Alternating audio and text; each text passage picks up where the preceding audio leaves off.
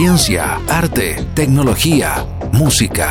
Los temas que desde siempre han apasionado al ser humano se reúnen para hacerte viajar a través del sonido.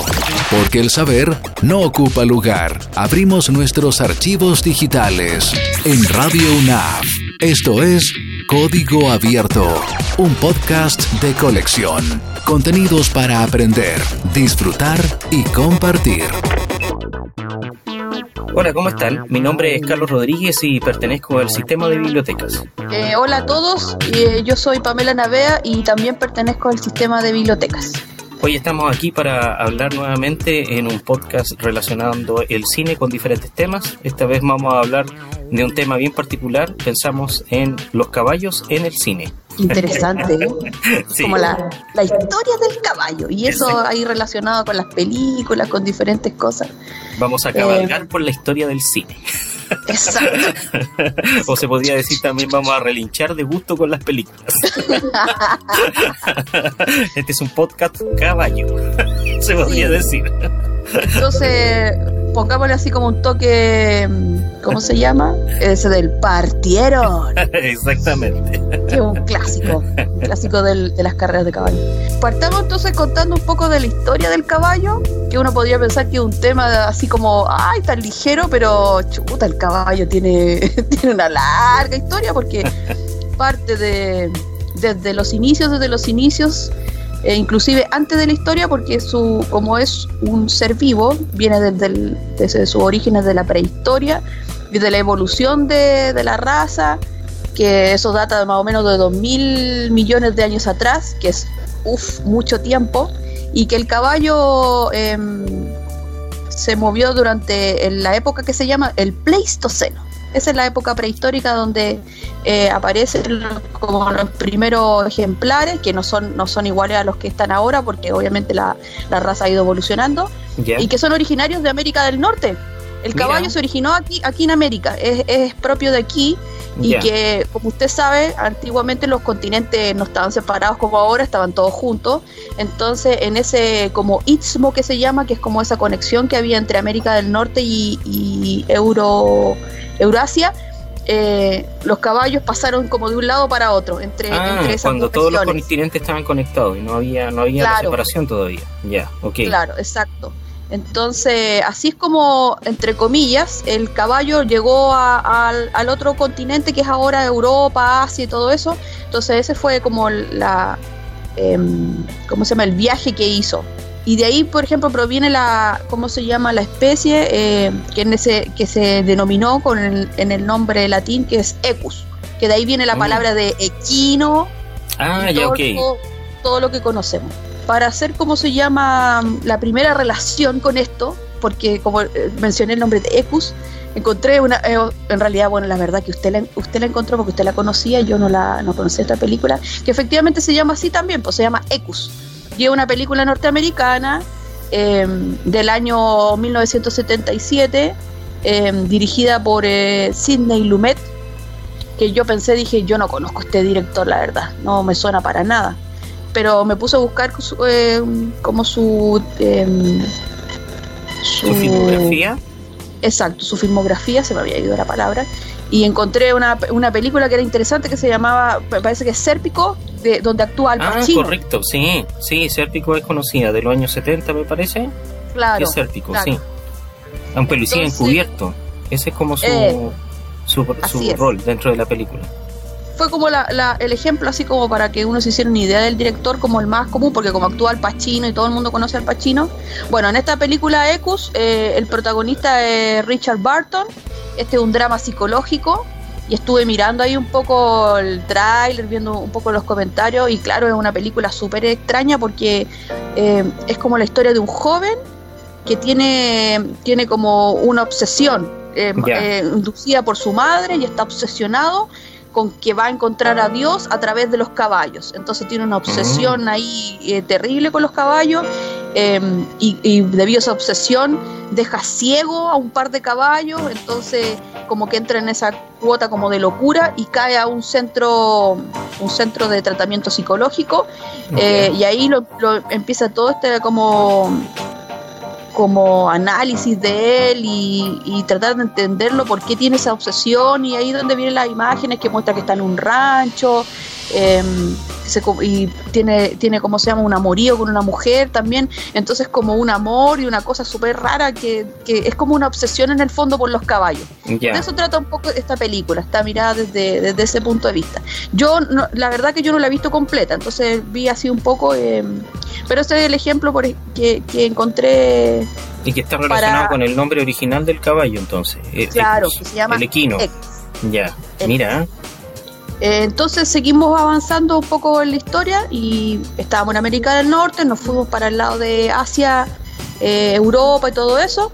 y ahora nos saltamos un poco en el tiempo y pasamos a la época clásica, que vendría siendo el tema de, de Grecia, por ejemplo, em, y la importancia que tuvo el caballo dentro de la cultura estuve leyendo un poco ahí, investigando, y había cosas, bueno, eh, usted sabe, igual como los faraones que los sepultaban con muchas cosas, resulta que se encontraron tumbas, tumbas en Grecia donde hay vestigios de caballo, entonces se cree que las personas importantes o, o reyes o príncipes o nobles de esa época los enterraban con los caballos, o sea, ah, los caballos, por ejemplo, llevaban al cadáver eh, y después enterraban al, al, difunto en su ataúd y esas cosas y, y, los caballos los mataban y los enterraban. ¿Qué, culpa, tiene el caballo? sí, se suponía que tenía que acompañar al difunto ahí hacia el otro mundo. Usted sabe cómo eran las creencias antiguas. Entonces lo encontré interesante porque el caballo es súper importante dentro de los ritos funerarios de, de Grecia y de hecho también eh, uno lo nota por todas las representaciones en, los, en las pinturas, en, esos en esos esculturas en mármol que habían. Eh, y obviamente en la mitología, porque los ah, griegos lo más importante que tienen, eh, o bueno, entre otras cosas, la filosofía y todo eso, es la mitología que crearon, que es súper abundante y que es tan entretenida. y ahí me lleva a otra cosa que era el caballo de Troya. el caballo de Troya Eh, la fuente como más antigua que se tiene el caballo de Troya es la, obra La Odisea de Homero, ahí donde se menciona todo eso, y que habla de este pueblo eh, eh, griego que mm, hace una jugarreta, hace una jugarreta a sus enemigos con este truco, que es meter a un caballo como en símbolo de, no sé, casi como un símbolo de rendición o de, de admiración, y y resulta que se lo creen, eh, los troyanos se lo creen y meten al caballo adentro y resulta que cuando después de la celebración están todos ébrios, oh, se abre el caballo, salen los, los, griegos y hasta ahí nomás llegó Troya. Y obviamente aquí recordamos la película que se llama igual, porque es El caballo de Troya, que también es una película norteamericana y que está hecha en el año 2004 y que está dirigida por, por Wolfgang Petersen. Y yo pensé, tampoco me suena, porque así los directores como a nombre, hay algunos que uno siempre se acuerda que son los más taquilleros, pero hay otros que uno como que no lo relaciona. Entonces busqué, dije, ¿qué otra película ha hecho Wolfgang Petersen? Y ha hecho La Tormenta Perfecta. Ah, una película súper famosa donde actúa eh, George Clooney. Entonces dije, ah, ya, este, este, este, es el señor eh, que hizo Troya y que ahí cuentan la historia, porque en el fondo es un, es un problema amoroso para varias las mujeres causando problemas, porque el príncipe Pares se enamora de Elena, pero resulta que Elena está casada con, con Menelao, y ahí se genera, y raptan a, bueno, las raptan entre comillas, porque en el fondo Elena se quiere ir con Paris y se escapa con Paris. Se deja querer, se deja querer ella. Se deja querer, claro, y después se genera todo este problema que la tiene que ir a rescatar y eso lleva una guerra y ahí viene todo este problema y ahí aparece el gran Brad Pitt haciendo de Brad Pitt como el gran Aquiles.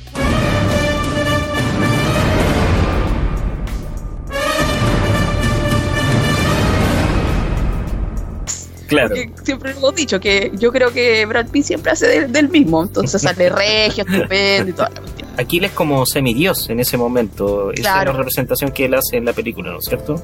Claro, es que si no me equivoco, el mito dice que es que Aquiles lo tomaron de los tobillos, de los talones y lo mm. hundieron en, lo hundieron en una agua o algo especial para protegerlo. Entonces, por eso era invencible, pero como lo tomaron de los talones, los talones fue lo único que no se hundió. Entonces, esa era su debilidad. Por eso cuando la flecha eh, choca y rebota y le cae en el talón, él, él muere, porque era el único punto débil que tenía. A mí me encantan los griegos porque como te explican todo, todo la vida así con sus mitos y son tan bonitos y todo eso. Bueno, aquí, aquí por ejemplo podríamos empezar a buscar eh, personajes famosos de, de esta época y algún caballo también que fuera famoso. Entonces aquí está Alejandro Magno. Ah, correcto. Eh, que es que Alejandro III, que era el rey de Macedonia, eh, y que él vivía mucho, tenía mucho esta sociedad de jinetes, que era un conquistador que, pucha, todos sabemos que logró crear un vasto imperio desde, no sé, como desde Egipto, Europa, hasta allá, hasta los confines de Mongolia, no sé, eh, un, era un territorio súper amplio, y el caballo que él tenía se llamaba Bucéfalo, que es un caballo muy famoso, y que Bucéfalo significa cabeza de toro. Ah, ya. Eh, claro, entonces, por ejemplo, estaba el, el, historiador de esa época que se llamaba Plutarco y él contaba que dejó como en, en texto eh, que, claro, porque Bucéfalo era un caballo que era súper chúcaro, súper difícil de, muy De asustadizo, cuando, claro, entonces cuando el rey lo trajo, eh, se lo quería, lo quería regalar, pero resulta que no, eh, no tenían confianza en que lo pudieran domar. Y Alejandro Magno tenía 15 años y dijo, yo quiero intentarlo, no, porque era muy peligroso, no quería dejarlo. Eh, y resulta que lo doma porque se da cuenta que el caballo tiene tanto miedo que tiene miedo de su propia sombra, entonces por eso es como Ah. que salta y brinca. Entonces él lo entrena mirando siempre hacia el sol, cosa que el caballo no pueda ver su sombra. Y ahí el caballo como que va agarrando confianza, le, le va agarrando cariño y se convierte en su compañero de batalla. Eh, el caballo vivió 30 años, o sea, vivió mucho tiempo. Harto tiempo. Claro, entonces a- acompañó a Alejandro Magno en, en gran parte de sus conquistas. Así que era un, eh, ¿cómo se llama? Era como un, como un compañero ahí de, de batallas. Entonces, Pame, de acuerdo a lo que a lo que tú mencionabas, hay algunos caballos que están relacionados con esta época, que son eh, caballos mitológicos. Y hay dos muy Ah. importantes que eh, en realidad a lo mejor eh, tienen la forma de caballo, pero tienen habilidades que son diferentes. Uno de ellos es Pegaso y el otro es el unicornio. Eh, Mm. el primero de ellos, Pegaso, es eh, un caballo con alas que vuela y es un caballo que pertenecía al dios Zeus. Eh, Pegaso eh, nació eh, de la sangre que derramó Medusa cuando Perseo, el héroe griego, le cortó la cabeza. Entonces ese es el Oh. nacimiento del caballo. Y cuando, además cuando Pegaso vuela es como si estuviera eh, corriendo en el aire, porque sigue moviendo las patas como si fuera cabalgando, pero está, Mm. está volando en ese momento. El héroe griego que se llama Beleforonte fue el que montó a Pegaso, Pegaso y con él eh, mató, mató a una bestia de múltiples cabezas en la mitología griega que se llamaba la quimera. Eh, Ah. hay, otra, hay otra relación también en donde participa Pegaso. Y Pegaso también tiene representaciones en algunas películas, como en la película de Disney del año 97, eh, que se llama Hércules. Ahí aparece. Pegaso eh, como un pequeño caballito que le regala a Hércules el dios Zeus. Eh, y esa Claro. es la representación en esa película. Eh, en otra película, en donde aparece también Pegaso, es en Furia de Titanes. No sé si lo ubican. Eh, Sí, en, en esa película, en esa película el personaje principal es Perseo. Y como lo había mencionado. Perseo es el que eh, hace la creación en el fondo de este caballo mitológico. Entonces ahí aparece Pegaso también, que es una película Claro. entre mitología griega, ¿no es cierto? De hecho ahí la película muestran todo eso, pues cuando va, viajan, pelea con la, con la medusa o la gorgona que le llaman, que es la, esa la mujer con esa eh, cabeza de con serpientes, que Claro. más encima no era su culpa porque ella era súper bonita y, y no me acuerdo cuál dios fue y la abusó de ella.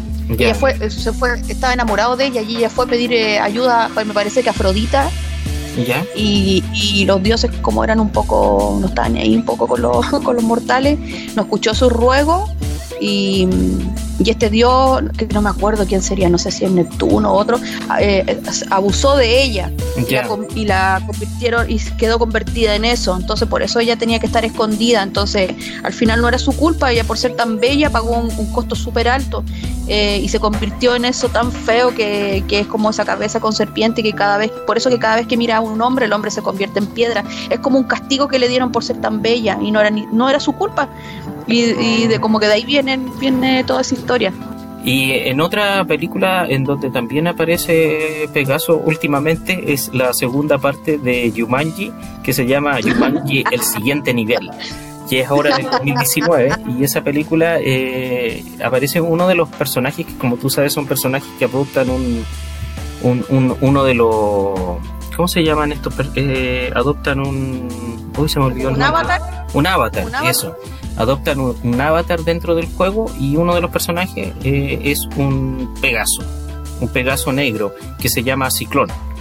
Y eh, lo último que quería mencionar es que, es que también eh, aparece Pegaso en el logotipo de una de las compañías cinematográficas que no sé si se acuerdan que era Tristar Pictures.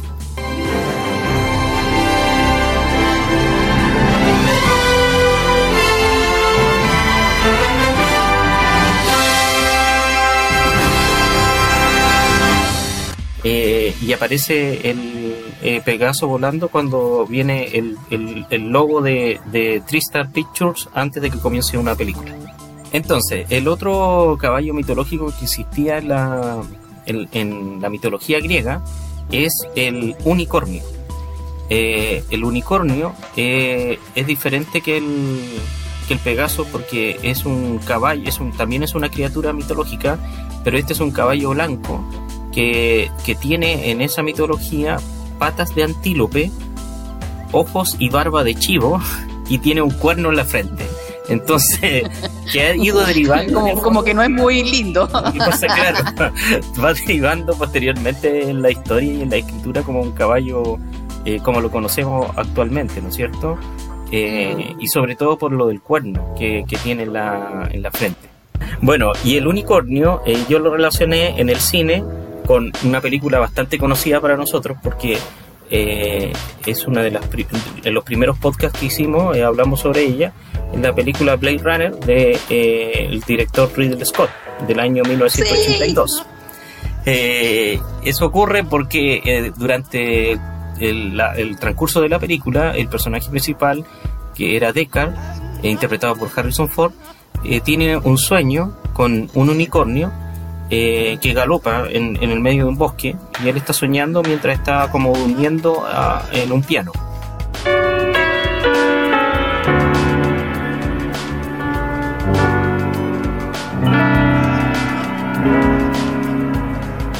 Este sueño del unicornio que está insertado dentro de la, de la película eh, no, hay una interpretación dentro de la trama, sino que eh, es uno, al ver la película va haciendo la alusión a de que ese unicornio eh, representa de cierta manera los recuerdos de, del personaje.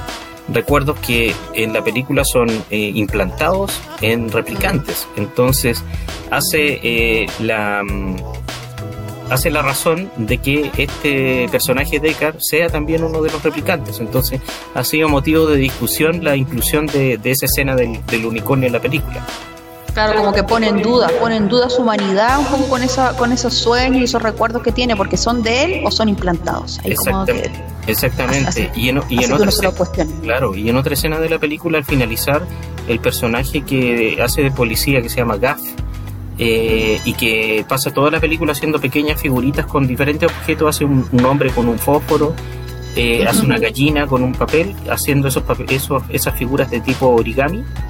Uh -huh. al finalizar la película eh, hace el unicornio con, como con, con, estos papeles de, de, origami y se lo deja a Deckard. Entonces uh -huh. ahí viene la pregunta, ¿cómo sabe Gaff que el unicornio está relacionado a la vida de Deckard? Si es un recuerdo de él entonces, claro. entonces si él lo sabe, entonces Deckard es un replicante, porque las personas saben de sus sueños en el fondo. Esa es como la, la relación. Qué, qué, buena película, porque si, al final lo volvemos a hablar y uno sigue reflexionando eh, en las teorías que pueden ser, y si uno cree o no cree. Sí.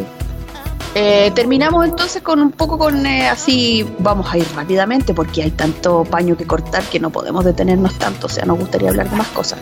Pero terminamos, por ejemplo, con, con Grecia y obviamente si es época clásica nos pasamos a Roma, que es la otra parte importante también donde el caballo tuvo tuvo una gran protagonismo.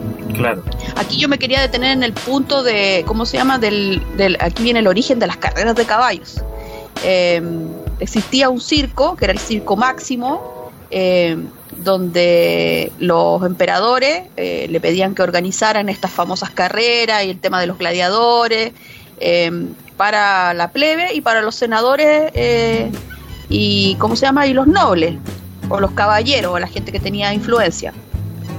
Eh, en, eso, en ese circo, por ejemplo, que habían 300.000 espectadores. Era mucha gente, de hecho, gente que daba en la calle y se, se apegaba lo que más podía al, al circuito porque igual se escuchaba la carrera o, lo que iba pasando adentro, entonces los que no cabían tenían que escucharlo desde fuera nomás, así como que me quedé fuera del concierto, tengo que escuchar la banda desde fuera. Aquí se quedaban escuchando todo lo que pasaba de las carreras.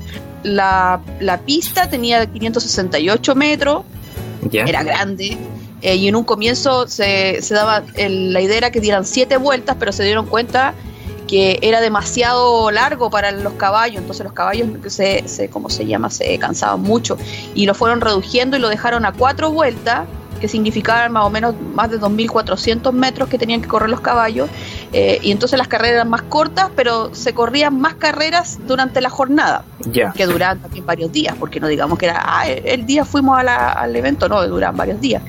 Y aquí viene todo un tema que, que es como súper interesante, porque el clásico recuerdo que uno tiene esas carreras de, de, caballos con los carros y todo eso, y los jinetes de esa época se llamaban los aurigas. Ya. Que eran, podían ser esclavos o podían ser jinetes, ¿cómo se llama? Liberto, que te, hacían un equipo y ese mm. equipo tenía representado por un color. Eh, generalmente los colores eran rojo, azul, blanco y verde.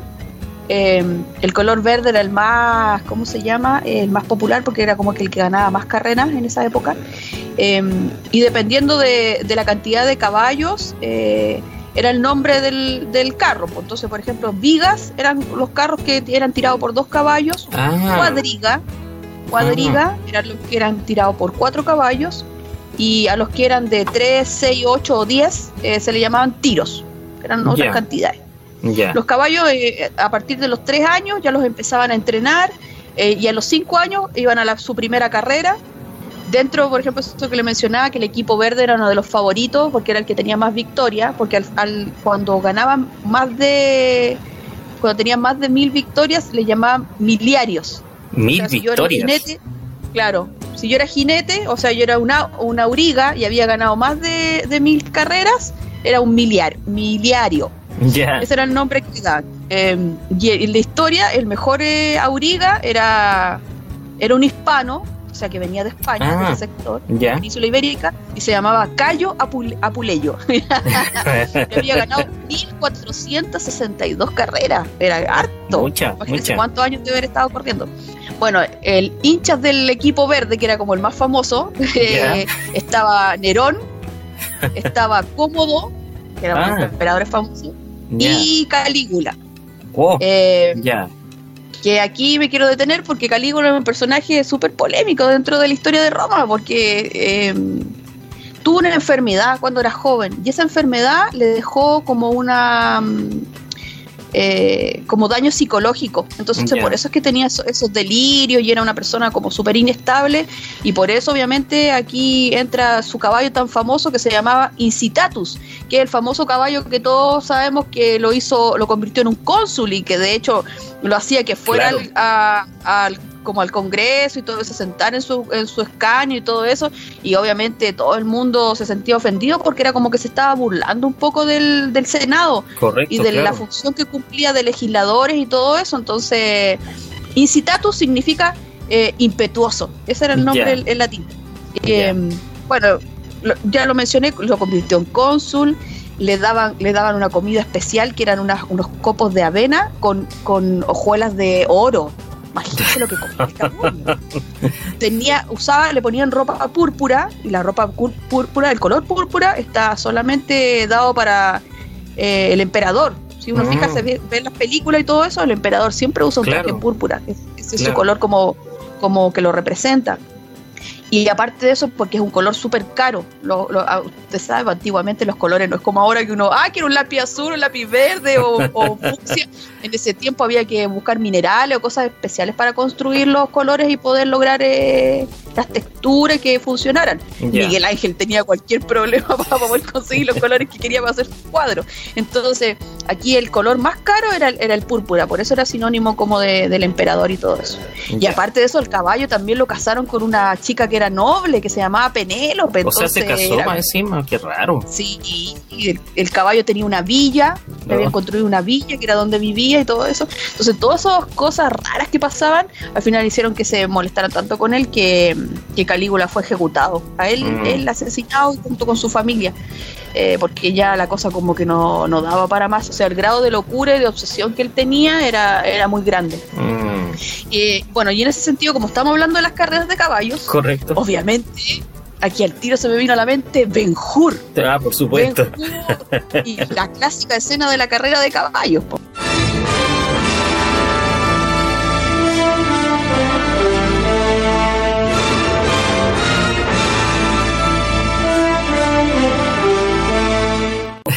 Que que cómo se llama, que también es una película norteamericana que se hizo en el año 1959 y que la hizo el director William Wyler. De nuevo pensé, ya algo me suena más William Wyler.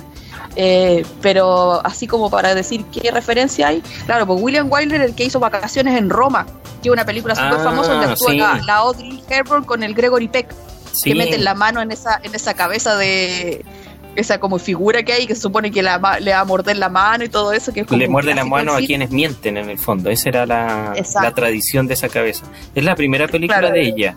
Es la película del Sí. debut de Au- Audrey Hepburn. Claro. Bueno, Ben Hur se trata de un noble de Jerusalén, de hecho él se llama Judá Ben Hur, eh, y la historia está súper ligada a Cristo y a todo eso. Claro. Eh, y, este, y este noble de Jerusalén eh, es acusado de atentar contra el emperador, por lo tanto lo enjuician, lo encuentran culpable y se convierte casi como un esclavo. Y como esclavo entra en este ruedo y lo ponen en este circuito como de espectáculo. Y ahí donde lo hacen eh, eh, jinete o auriga, como, como se llaman, y, y se, se graba esta carrera que es una cuadriga, porque va con cuatro caballos, tan famosa, donde Sí. tienen que dar tantas vueltas, que ahí que, que lo habíamos conversado, que hay como un poco de error histórico, porque como yo le decía, la máxima cantidad de vueltas que eran, eran siete, y hay una escena donde muestran como unos pescaditos que van Claro. bajando, Van marcando la cada cantidad de vuelta. vueltas, y son nueve, entonces imagínense, por nueve serían, no sé, como ocho mil metros que tendrían que correr los caballos, ningún caballo soporta esa cantidad de Mm, como de kilómetros, o sea, de metros que tiene que correr, es, much- es mucha distancia, entonces es como un poco irreal. Ya. Eh, y eso, eso un poco como con las carreras de caballo. Es una gran película. Ben Hur ganó muchos Oscars que solamente fue vencida después, me parece, por Titanic en el año 97. Hasta esa época se mantuvo como la película con- como más ganadora de Oscar hasta, hasta ese momento. Entonces, como estamos hablando de, de- de carreras de caballo, eh, existen, bueno, varias, varias películas con, sobre el tema. Eh, hay una película del año 44 que se llama National Velvet, que en español eh, se llamaba Fuego de Juventud, que creo que es un título españolizado, pero es como una de las primeras películas protagonizadas por Elizabeth Taylor, la famosa actriz. Pero en esa película también eh, actúa eh, Mickey Rooney, que es un actor también eh, clásico y del cual me voy a referir en unos momentos más porque hay otra película de la cual quiero mencionar. Pero esa es, la, es una película en donde eh, un jinete, él hace un papel de un ex jinete eh, y que ayuda a preparar un caballo salvaje eh, para una gran carrera, un sorteo nacional que se llama. National Velvet, en donde el caballo Ah. pertenece a Elizabeth Taylor, que es como una niña que está súper joven en esta película. Entonces, Claro. ese, ese es un ejemplo de una de las películas de caballos que quería mencionar.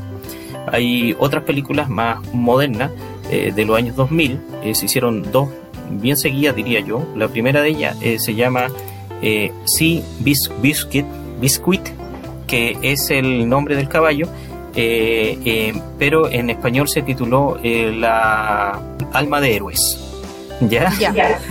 y está protagonizada por Toby Maguire, que Toby Maguire en esa época justamente estaba haciendo eh, las películas del Hombre Araña, de Spider-Man, que, eran famosas en ese momento, hasta ese momento que todavía no estaba el boom de las películas de superhéroes o estaba comenzando en ese momento.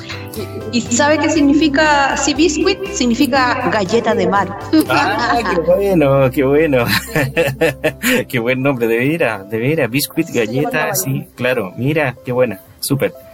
Y esta película es una historia también que está, está basada en una historia real y que es un, un caballo de carreras en la época de la, de la depresión en Estados Unidos, o sea, los años 30, y que eh, mediante el esfuerzo logran llegar adelante, ganar las carreras y eso es como un, representa como en cierto sentido el eh, vencer las, dificultades que, que, se, que habían en esa época y, también como reflejar a las personas en, el triunfo y en, el deporte en el fondo, en este caso en las carreras de caballo.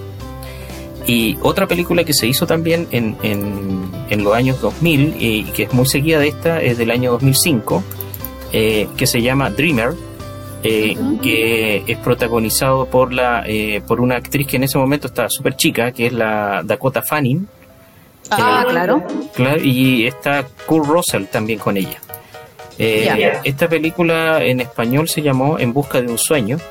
Y aquí em, también es como una historia de, superación porque hay un, la niña rescata un caballo que tiene una pierna rota eh, y lo rehabilita. El caballo se llama Sonador y lo, lo hace eh, recuperarse y después participar en carreras de caballo.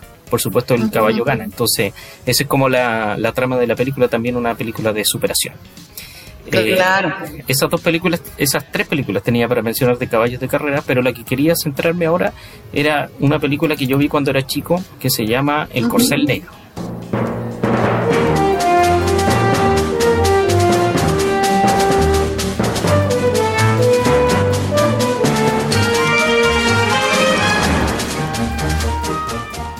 esta película eh, del Corcel Negro es de un director que se llama Carol Ballard em, y que fue producida por los estudios de Francis Ford Coppola, el director del Padrino.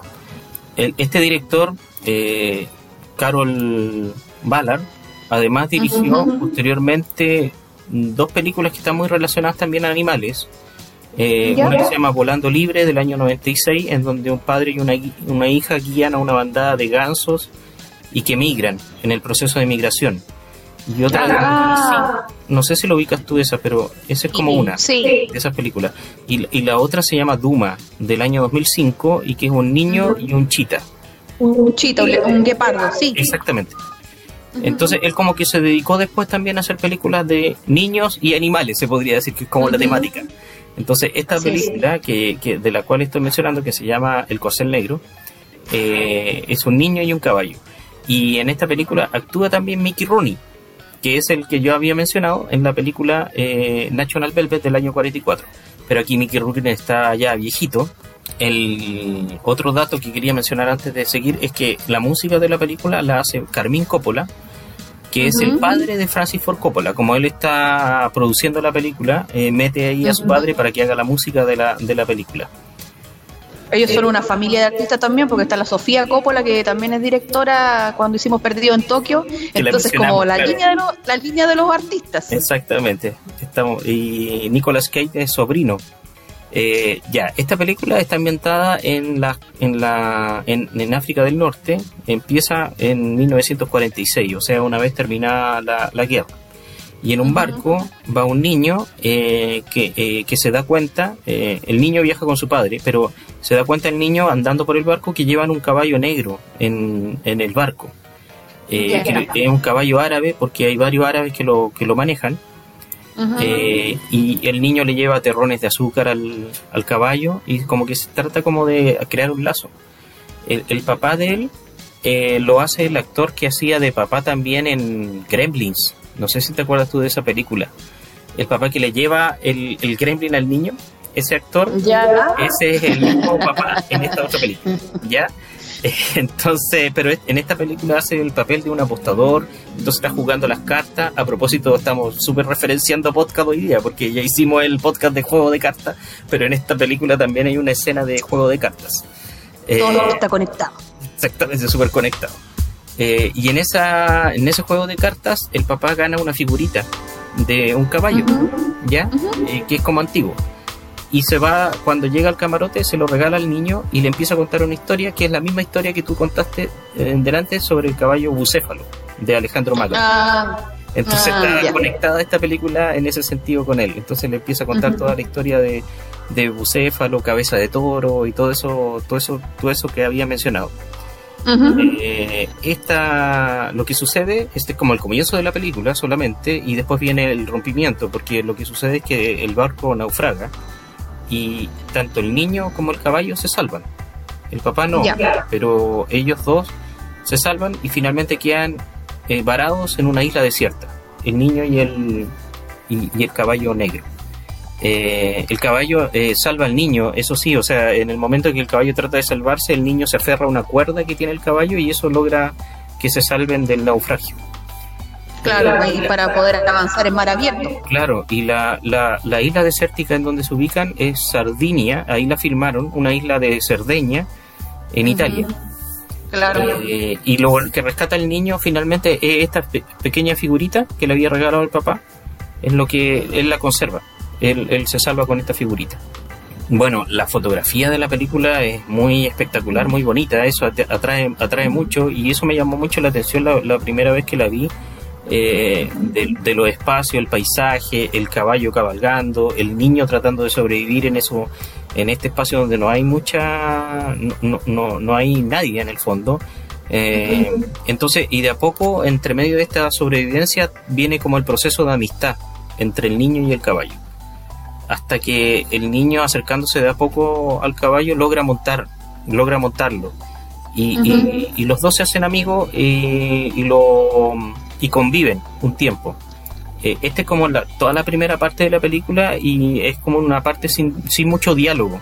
Es, la, mayoría, la mayor cantidad es con, es con la música y, y los sonidos.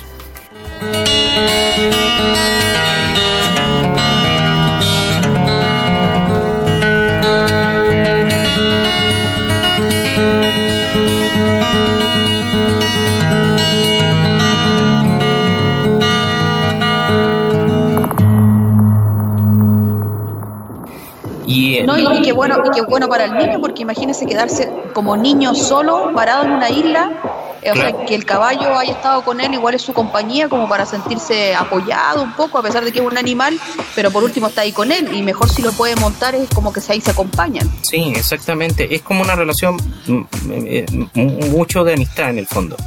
Eh, y es como es como es como una similitud con la misma historia que había le había contado el padre de, la historia de Alejandro Magno y Bucéfalo. Toda esta historia que tú contabas de que él, para poder montar al caballo lo tenía que hacer eh, contra no eh, a favor. A favor, a favor del sol claro para que no hiciera la sombra. Claro claro. Bueno, hasta ahí que tiene que ver esto con carreras de caballo. Lo que pasa es que esa es como toda la primera parte de, de la película. Al niño lo rescatan finalmente eh, logra volver a su casa y eh, cuando vuelve a su casa eh, conoce a um, Mickey Rooney en una granja y se da cuenta, o sea, Mickey Rooney hace el papel de un ex jockey de carreras de caballo y como el niño tiene este caballo, le quiere que lo ayude a entrenarlo para, correr en caballo, en, carreras de caballos. Entonces ahí viene toda la trama del entrenamiento, de que el caballo corre en, carrera, etcétera. Esa es como la trama de esta película El Corcel Negro que, que, la recomiendo porque es muy bonita la parte musical y sobre todo también la fotografía de la película. Se hizo una segunda parte después que se llama El caballo, El Corcel Negro regresa, que es del año 83 y que la, la protagoniza el mismo niño, pero un poco, años más, vuelve a interpretar el mismo papel, el mismo actor. En España, por supuesto, como les cambian el nombre, le pusieron como uña y carne. Entonces, muy extraño el nombre que le pusieron los españoles. Los, españoles, siempre destruyendo los nombres de, la, de las películas. pero es como tragicómico, uno no sabe si reírse o ponerse a llorar, porque es terrible. Exactamente, pero yo me quedo con El Corcel Negro, eh, una, una, una muy bonita película del año 79. Bueno, ahora eh, continuamos con, eh, con el recorrido, ya pasamos la época clásica, ahora nos podemos ir a, a otro sector de, de, Europa que vendría siendo como la Britania y, la Galia, que le llamaban en ese tiempo, que sería como Inglaterra y Francia de, ahora más o menos. Eh, y aquí me quería, quería, ¿cómo se va a mencionar el tema del perfeccionamiento del caballo? Porque el caballo en la antigüedad, como muchos otros animales, era consumido como carne, como un suministro alimenticio eh, o para hacer herramientas con los huesos, con los dientes, esas cosas.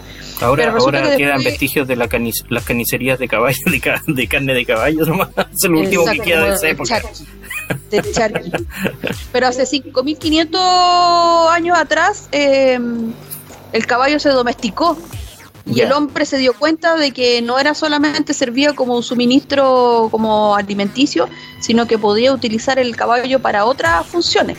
O sea, yo creo que en, la historia la vida del hombre cambió cuando, cuando domesticó el caballo, porque con el caballo pudo, lo pudo transportar a él, pudo transportar otras cosas, lo, ayudó a construir ciudades, eh, como tenía fuerza, eh, lo ayudó a la construcción del arado, o sea, la agricultura. Entonces el caballo como que se transformó en el partner del ser humano. Eh, es una cosa que lo mencionan harto, es como que yo creo que por eso es que el caballo es tan apreciado, porque en el fondo siempre ha sido como un animal tan noble y tan manso, porque siempre se dejó, se dejó, como se llama?, domesticar tan fácilmente. Eh, y, y a raíz de toda esa evolución es como que también se fue perfeccionando el, Em, como el trato con el caballo, el tema de las herraduras, de los estribos, se dieron cuenta que podían, no sé, ponerle otros accesorios que lo iban haciendo como más, para sacarle más provecho a sus bondades propias de la raza. Entonces, en la Edad Media, por ejemplo, importaban muchas razas de caballos, porque en realidad las razas venían casi todas de o de los árabes o de, de Hispania, o sea, de, la península ibérica, todo eso. De ahí como que exportaban, era, donde más se daban los caballos, entonces los traían y ellos lo, empezaban como a trabajar y todo, y ahí, y ahí, ¿cómo se llama? Se crearon el tema del caballo pura sangre, que están mencionados y que, y que son famosos las carreras de los que acabamos de hablar. Em, pero el caballo pura sangre es una mezcla, porque es la yegua es inglesa y el macho es árabe. Entonces hacen ah. esa cruza y de esa cruza de razas entre el inglés y el árabe es que sale ese famoso caballo pura sangre, que es un caballo súper así como estilizado, súper lindo. Y otra cosa también mencionar, por ejemplo, que los caballos, por ejemplo, los bueyes fueron reemplazados por los caballos para ciertas labores.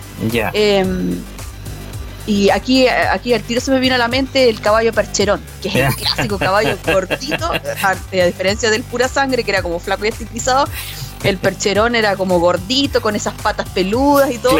Y yo me acuerdo, a lo mejor hay gente que está escuchando que no tiene idea de lo que voy a mencionar, pero antiguamente había una feria que se llamaba FISA, que eran, eran países que venían y ponían stand eh, mostrando sus productos típicos y había una parte que era la parte de ganadería o de animales y, traían razas de caballo y me acuerdo que ahí yo primera vez vi un percherón y quedé pero alucinado porque era un caballo tan grande, no era como el caballo chileno.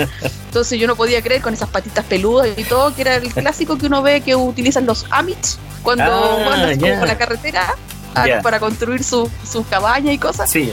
Entonces, pero el, el percherón es un caballo francés es de origen francés y que obviamente ahí las relaciones entre la Britania y la Galia iba para allá y para acá. Em, y ahí lo primero que cuando pensé en Francia dije, espera, que hay un personaje importante que es Napoleón Bonaparte. y que aquí viene el clásica pregunta, ¿de qué color era el, era el caballo blanco de Napoleón? Lo que pasa es que Napoleón Napoleón tenía hartos caballos y dentro de eso había uno de ellos que se llamaba Blanco. Entonces, ah, se llamaba Blanco. Pero claro, se llamaba Blanco, pero los caballos en esta época no eran tan blancos porque eran o grises o medios blancos amarillentos, o el famoso alazán, que son esos que son más rojizos, como ah. medios naranja, oscuros. Ah. Esos eran los colores como de los caballos. No había así como, como un caballo blanco, así prístino, como los de más de otras épocas. Entonces ahí hay como un juego de palabras, porque cuando preguntan el caballo blanco, están preguntando por el caballo, el nombre blanco, no, no el color. Pero aquí quería destacar porque dentro de esos caballos que tenía Napoleón Bonaparte, había uno que era su favorito que se llamaba Marengo. Eh, se puso así porque eh, es el nombre de un pueblo de una, perdón, de una ciudad de Italia donde mm, Napoleón ganó, ganó ahí, conquistó esa, esa parte de Italia, esa ciudad, eh, y ahí encontró el caballo y se lo quedó. Entonces, en honor a eso le puso el nombre de la ciudad, por eso se llama Marengo. Y Marengo era de una raza árabe, eh, era un caballo, era como todo terreno porque fue herido ocho veces en batalla. O sea, el caballo era un caballo que iba a la guerra acompañaba a Napoleón Bonaparte en todas sus conquistas y dentro de esas conquistas, esas peleas, estuvo herido ocho veces, oh. fue de hecho fue, de hecho fue capturado em, en la batalla tan famosa de Waterloo eh, por un varón eh, que se lo quedó para él después que Napoleón Bonaparte hasta luego y, y, Marengo vivió 35 años vivió más que el caballo de ¿cómo se llama? de que de Calígula parece Em, y lo más importante es que su cuerpo, el cuerpo del caballo, el esqueleto, está, está ahí puesto en el Museo Nacional del Ejército de Sandhurst, en Inglaterra. ¿Por qué menciono esto? Porque Sandhurst es una academia, es una academia mm, militar donde ha ido gente muy importante como Winston Churchill, han ido ahí a instruirse como, como soldados. Entonces una academia muy importante dentro de la historia del ejército inglés y esa, esa academia tiene un museo y dentro de ese museo está este famoso caballo que era de Napoleón Bonaparte. Entonces ahí hay toda una historia. Bueno, y como mencionaba, este caballo obviamente era un caballo de guerra y resulta que ahí ¡tum! se me vino también a la mente una película que se llama así, Caballo de Guerra, que es, en inglés es War Horse.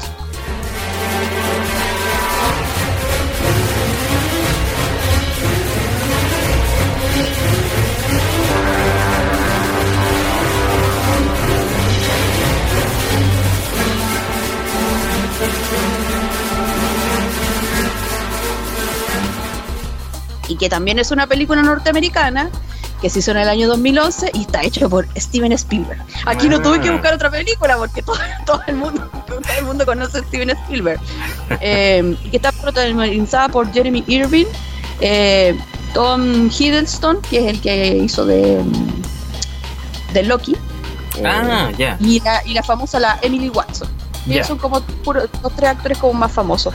Y que habla de esta historia, pues del chico lo mismo que usted estaba contando, que era un chico, eh, que su papá tenía una granja eh, y que tenían este caballo y querían mucho el caballo, pero resulta que empieza la Primera Guerra Mundial eh, y caen en pobreza, entonces no les queda otra que vender el caballo y, la, y el caballo lo compra el ejército y se lo llevan a la guerra. Ah, y el chico está tan desesperado porque sabe que su caballo va a morir que se enrola y va a buscar el caballo. Y ahí muestran también una cosa súper linda porque yo debo decir, como le he contado, que a mí me encantan las películas de guerra por esta cosa, todo ese lado emocional y lado humano que tiene la guerra, que es tan terrible.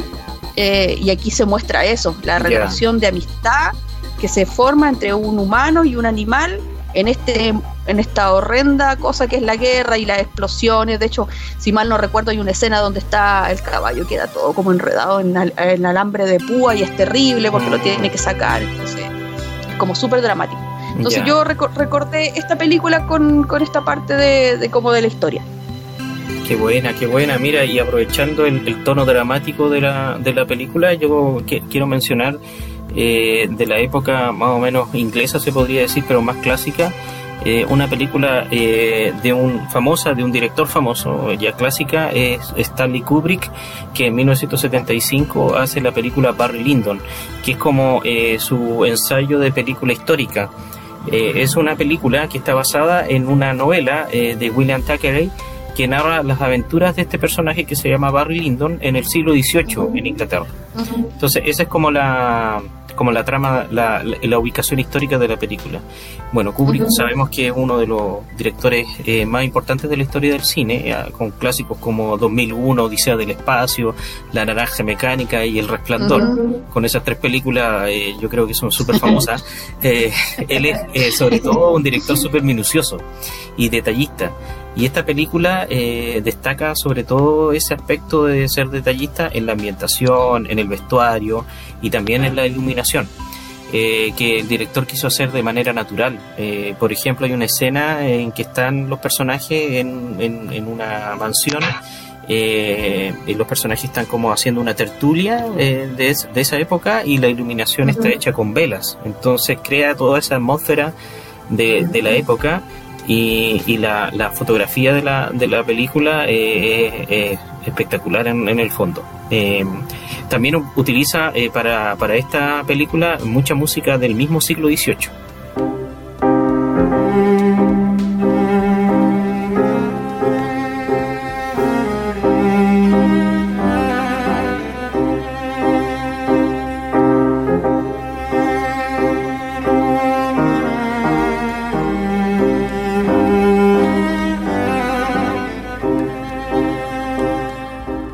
Quiero contarles la escena en la cual aparece el caballo, porque al personaje le ocurren muchas eh, aventuras durante la trama. Eh, eh, la, escena comienza cuando el, el, personaje tiene un hijo, ya está casado, está un poco más asentado porque era un personaje un poco loco, llevado a la vida, los juegos y la aventura, pero en un momento se casa y tiene un hijo y este niño, pequeño todavía, le dice que le pregunta que le compre un caballo, el, el niño.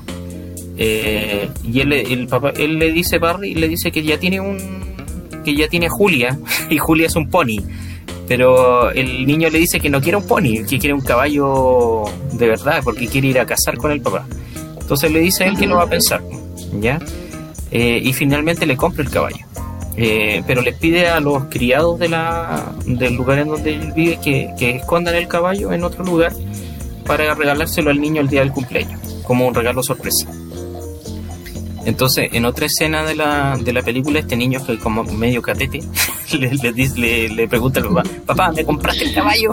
Entonces el, el le dice, ¿de qué caballo me hablas? Le dice. Entonces el niño, me dijiste que me iba a comprar un caballo para mi cumpleaños, le dijo. Entonces le se trata de hacer el tonto, pero al final eh, eh, al, al, niño ya otros copuchentos ya le habían dicho que le habían comprado el caballo y que estaba en una granja y todo eso. Entonces eh, Barry le dice, ¿cuándo es tu cumpleaños? Y el niño le dice, el próximo martes. Entonces, pues lo sabrás el próximo martes si le compró o no el caballo. Entonces, pero la mamá está asustada porque le dice que le dice al niño que le prometa que no va a montar el caballo si no está el papá. Entonces, eso, es como una premisa antes de la, de la escena siguiente en la escena siguiente está Barney eh, afeitándose en la mañana y llega el criado y le dice que el niño le había desobedecido y había ido a la granja a ver el caballo. Y cuando Barry va en camino a, ver qué es lo que había pasado, eh, ve que traen de vuelta unos criados al niño en una camilla, herido. Entonces le dicen que el, niño había estado corriendo eh, a galope con el, con el caballo y no lo pudo contener porque estaba muy alborotado y un niño pequeño, entonces para contener un caballo tan eh, grande no lo podía hacer. Entonces mientras están relatando esto los criados, hace un flashback la, la película y muestra al niño en el caballo en cámara lenta, que es muy buena esa, esa escena, y muestra la parte en que el caballo se, se levanta y bota al niño eh, y el niño cae es como que el caballo se había encabritado y tira al niño al suelo. Claro. Eh, bueno, eh, esto sigue eh, diciendo que llaman a los doctores para ver qué es lo que podía hacer, pero pero no se, no se puede hacer mucho. La, la película va manejándose con un narrador. Entonces el narrador en ese momento de la película dice, llamaron a varios doctores, pero ¿qué puede hacer un médico contra la enemiga invencible? Solo pudieron confirmar lo irremediable del caso permaneció con sus padres dos días y qué triste consuelo era saber que no sufría. Entonces el niño estaba eh, mal y finalmente fallece. Eh, y, cuando entierran al, niño, eh, suena una película, una película, una, una melodía que es de la época, que es de Händel, que se llama Sarabande, que es una melodía eh, súper triste y que a lo mejor la han escuchado en, otro, en otros momentos. Pero ellos van en el cortejo fúnebre acompañando al niño que falleció.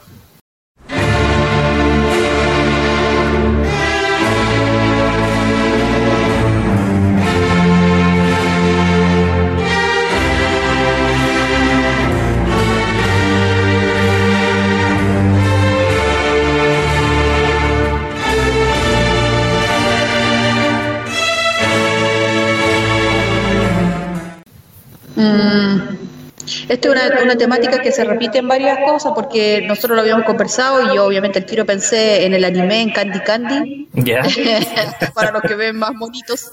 Eh, cuando Candy también está en una cacería y aparece el zorro y el zorro asusta al caballo y el caballo pisa una trampa para zorros eh, y le aprieta la pata y también lo mismo se encabrita y Anthony cae y se desnuca y muere.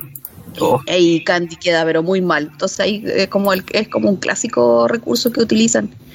Eh, porque usted había mencionado también por pues, de lo que el viento se llevó. Hoy sí, la hija de la hija de Fred Butler con la con la protagonista, no me acuerdo Scarlett O'Hara, eh, la hija va cabalgando también en un pony y, y salta, hacen como un salto así como lo de equitación y también pues se cae y se desnuca. Entonces igual es como un recurso que se utiliza dentro de, un poco del, de las películas o de las series, esto del, tema de los accidentes de, caballo. Sí, quería mencionarte a, último que anoté aquí eh, algo que me acordé que es relacionado con Inglaterra también y de esa época, que el rey de Inglaterra, eh, que era Ricardo III, eh, que murió en el siglo XV, eh, en, la batalla de Bosworth Field, en Leicester.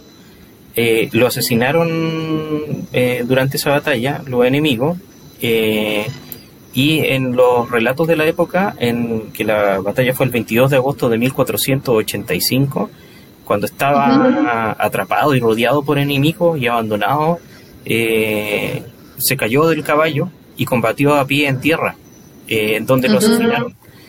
Eh, tenía solamente 32 años. Eh, y, ese, rey eh, fue, al, fallecer, puso fin a lo que le llamaban en la casa de, de York y lo siguió ahí Enrique VII, que fue el primero de la dinastía de los, de los Tudor.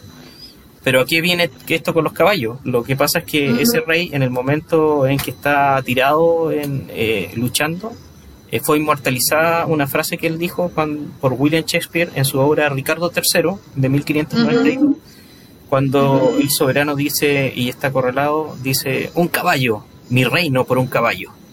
No, esa, es verdad. Frase, esa es la frase célebre del rey Ricardo III. Está conocido. Ve que el, caballo se, transformó en algo súper importante para, como para la humanidad desde, desde la antigüedad. Sí. Bueno, hagamos, hagamos un salto ahora y, vámonos a, otra parte del mundo. Entonces ahora vámonos al, al sitio donde viven los árabes, a Arabia.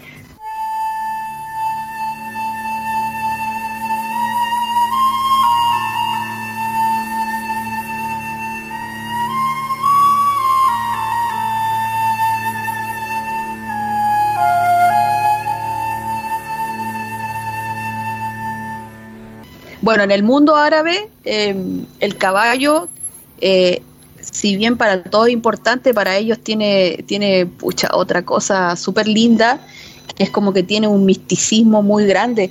Em, bueno, usted sabe, en el desierto, las tribus beduinas que son siempre nómadas y se han movilizado y que utilizan obviamente tanto el, camello, el caballo significaba algo como mucho más eh, apegado como a Dios, en este caso para ellos a Alá. Entonces, de hecho, tienen un tienen como una frase que, que está basado como en una leyenda que creen que dice Alá formó el desierto y el viento del sur en una criatura que volara sin alas. Y esa criatura que vuela sin alas es el caballo, porque cuando va corriendo por el desierto, ah, pareciera que fuera volando. Pareciera que fuera volando. Entonces yo lo encontré súper lindo, es como súper poético. Eh, usted sabe que ellos creen en esas cosas y son como súper em, como espirituales. Mm. Em, bueno, aquí el caballo tiene, tiene otra connotación porque resulta que estamos hablando de un lugar del, del planeta donde es casi pura arena, son dunas, Claro. eh, no llueve casi nunca. Entonces aquí los caballos, eh, ¿cómo se llama? Tienen otro estilo, pues son caballos que son más, más sumisos, más tranquilos. De hecho, todo el mundo dice que la, la- la raza árabe es una de las mejores del, del planeta. Eh, primero porque el caballo resistía largos viajes en el desierto. Y más encima era bueno para las guerras tribales. Mm, Eh, y de hecho, ese caballo mejoró las razas de los otros caballos. Como habíamos visto, el pura sangre que se mezclaba con la yegua inglesa. Entonces se utilizó para mucho, para, para mucho de eso de como intercambio, intercambio como cultural. eh, y aquí, cuando hablamos de las guerras tribales, eh, yo recordé un poco una película que usted va a mencionar ahora, que, que a mí también me gusta mucho.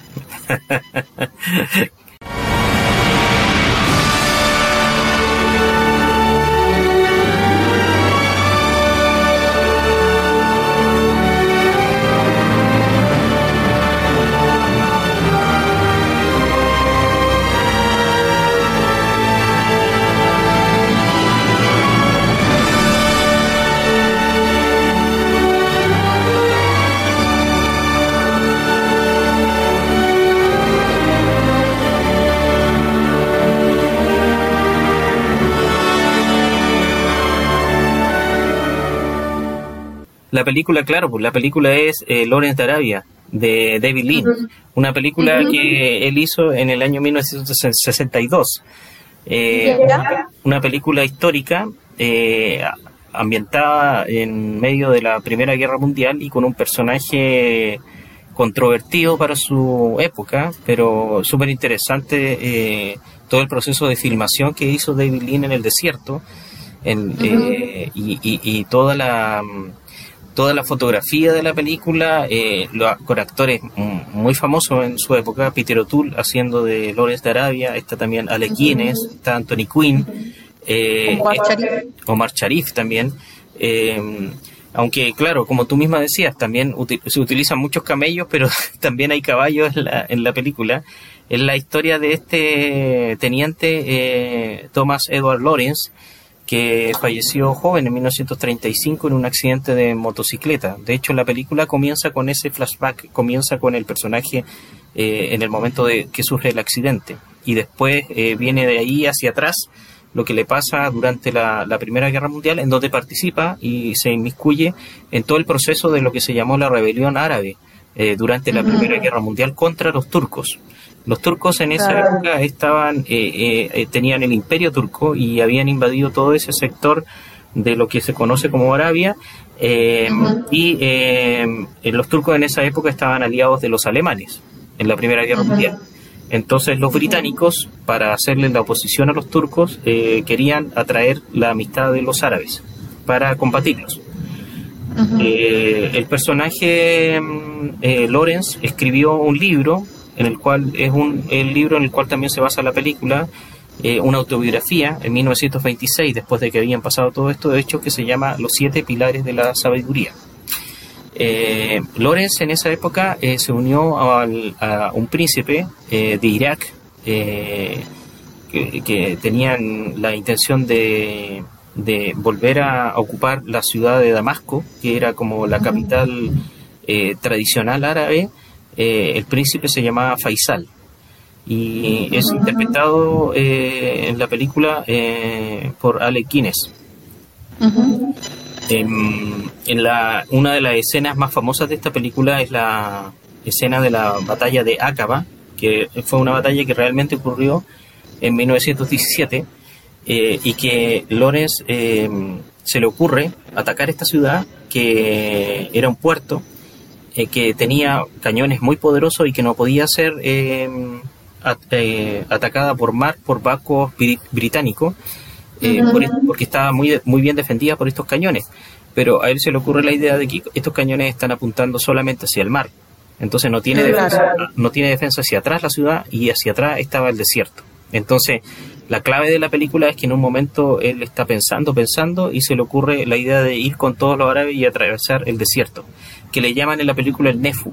eh, y que es un lugar muy inhóspito y nadie sale vivo de ese desierto. Entonces él se lo cuenta esta idea tan, tan extraña de, atravesar el desierto con todas las personas. Eh, y, finalmente lo, lo, consiguen, eh, atraviesan el desierto y, logran capturar a Cava. Es una de, la, una de las escenas más famosas de esta película que es muy recomendable y muy, muy espectacular la, la filmación de, de esta superproducción de esa época.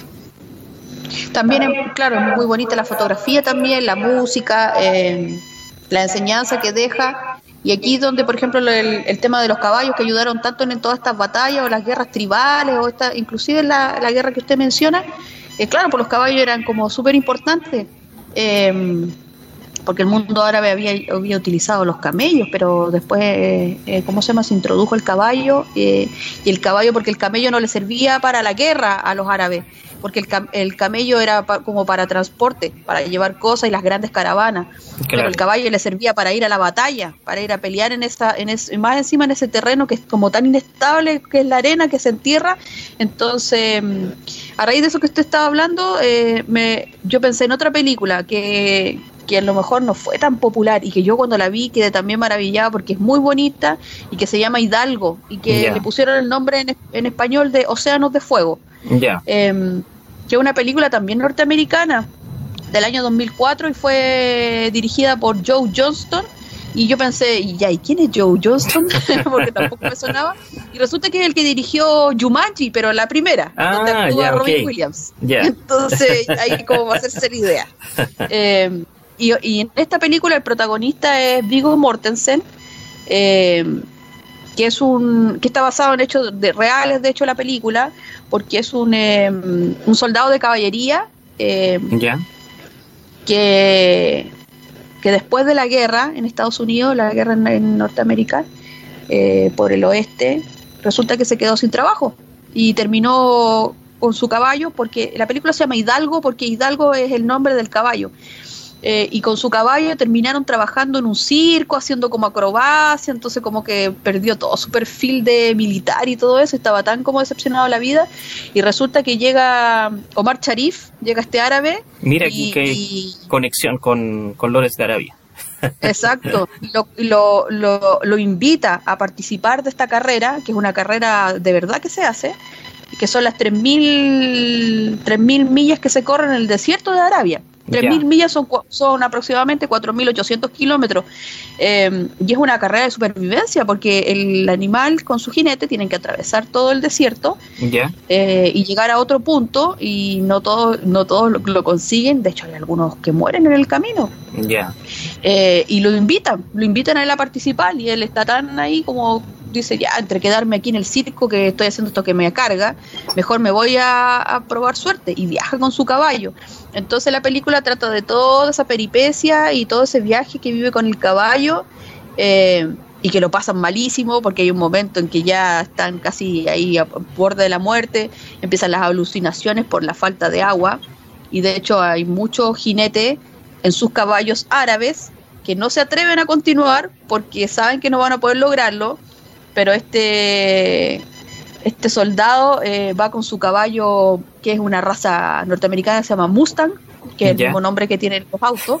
De hecho, también es caballo, Mustang, que son estos típicos caballos bonitos. Son estos caballos como autóctonos norteamericanos que tomaron los indios, los comanches y todo eso. Los clásicos que uno ve en las películas de los westerns, que de eso vamos a hablar un poquito más adelante.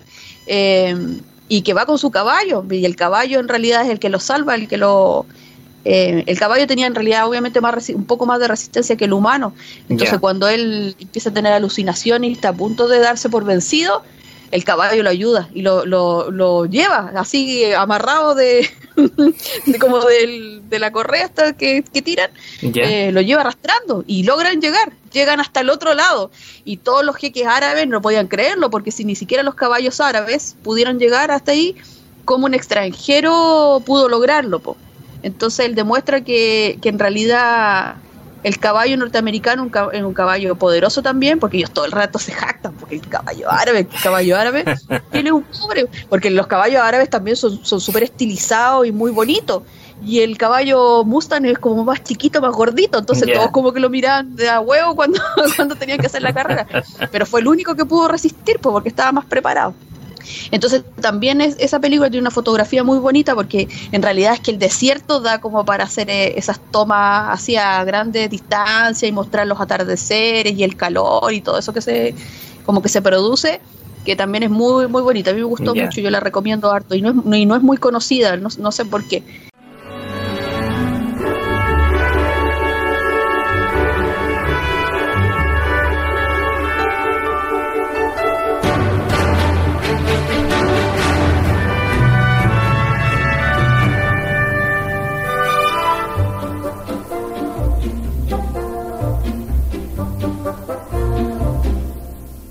Ahora moviéndonos hacia el otro sector de Europa, eh, vámonos hasta Hispania, que aquí vendría España, la península ibérica, eh, un poco el norte también de África, todo lo que rodea ahí un poco al, Mediterráneo.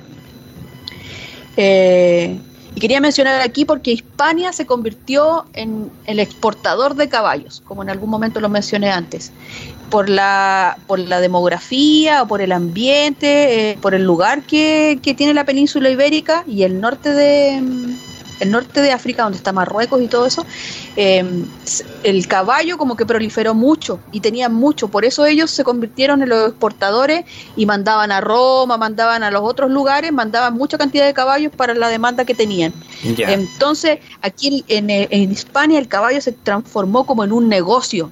Y aquí donde nace todo el tema de los criadores, los exportadores, los cuidadores, y dicen que los mejores jinetes del mundo se encuentran en, eh, vienen de España o de España. Mira. Eh, además se crea todo este mercado, como todo como un mercado, el lado B también de esto, porque no todo, no todo es bonito, entonces se crea el, el mercado de los, ¿cómo se llama? De los mercenarios, que son contratados y que son gente que iba a caballo y los contrataban para ciertas labores no muy no muy, no muy buena ralea. Eh, y además, eh, como se creó este mundo alrededor, como un mundo ecuestre alrededor del caballo, eh, ¿cómo se llama? Estos mercenarios eran súper buenos luchadores luchaban súper bien con las lanzas arriba del caballo, con los escudos, disparando flechas, entonces se hicieron como una fama y los mandaban llamar también para diferentes trabajos, por ejemplo iban a, apoyar a las legiones romanas cuando estaban en sus conquistas y todo eso. Aquí me puse a pensar, un poco como es España, me puse a pensar, dije, ¿qué personaje famoso hay y sus caballos? Y aquí me tuve que detener, pero en el lado de la literatura. y aquí se, eh, habían dos, dos personajes súper famosos que uno al tiro podría pensar que uno a lo mejor por este nombre no lo ubica tanto, que se llama Rodrigo Díaz de Vivar. Y uno dirá, ah. ¿quién es Rodrigo Díaz de Vivar? Es el Cid Campeador. Correcto, pues, claro. Es el Cid Campeador, que era un castellano, o sea, venía de Castilla. Y le pusieron así porque mm, Cid en árabe se dice Sidi y eso significa señor. Ya. Mira. Y campeador es el experto en batallas campales. Entonces, el Cid ah. campeador era como el señor que era capo en las peleas. Peleas así, a campo abierto. Por eso le pusieron el Cid campeador. Bueno, y el caballo del Cid campeador se llama Babieca. Que Babieca significa tonto en castellano medieval. ¿En serio? Mira.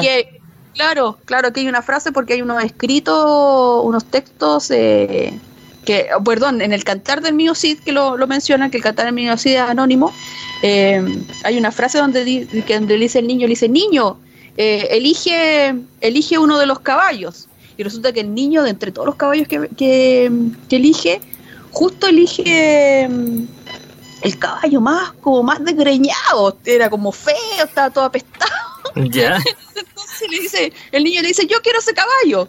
Entonces va y y el, el tipo, no sé si era el padrino, era el tío del chico, le dice, eh, va vieja, le dice, ¿por qué, ¿por qué elegiste ese? Y eso significa tonto, ¿por qué elegiste ese? Ah, entonces ahí eh, Rodrigo Díaz de Vivar dice, va vieja se llamará mi caballo entonces. Yeah. Ah. que era tonto, así se llamará mi caballo.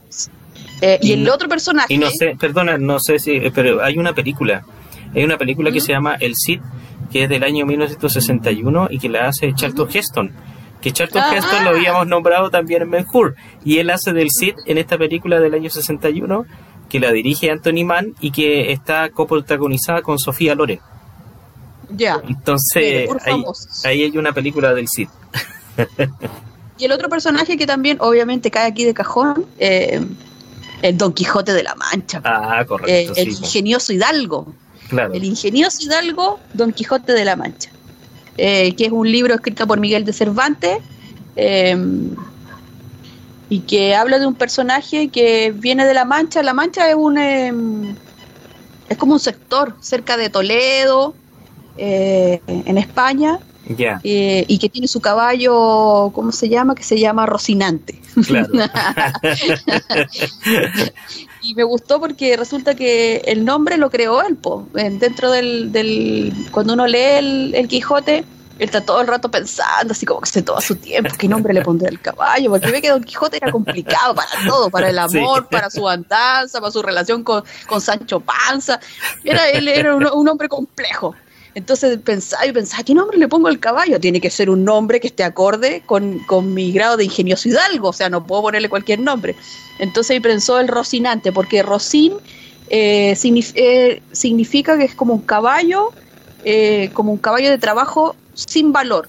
O sea, un caballo cualquiera. Ya porque en realidad eso era lo que un caballo, porque Don Quijote tenía un caballo común y corriente, también era un caballo así como medio desgreñado, entonces era como un rocín. Pero él le puso el nante, rocinante, porque para darle decir que él era el, de los de los caballos de trabajo era el más bacán de todos. Ah. o sea, dentro de lo simple que era, yo me convierto en como el más, más bacán de los simples. Una cosa así. Era como un juego de palabras en el eh, que usaba Miguel de Cervantes, que lo, lo, usa en toda la obra, le gusta mucho ese juego, así como de, interpretación. Ya, eh, aquí pensé en una película, eh, como estamos hablando de, de Hispania, y pensaba, ¿qué película puede ser? Y, en esas cosas que, que tiene un poco de relación, dije, en mi mente sonó, español, español, español, como un eco, español, español.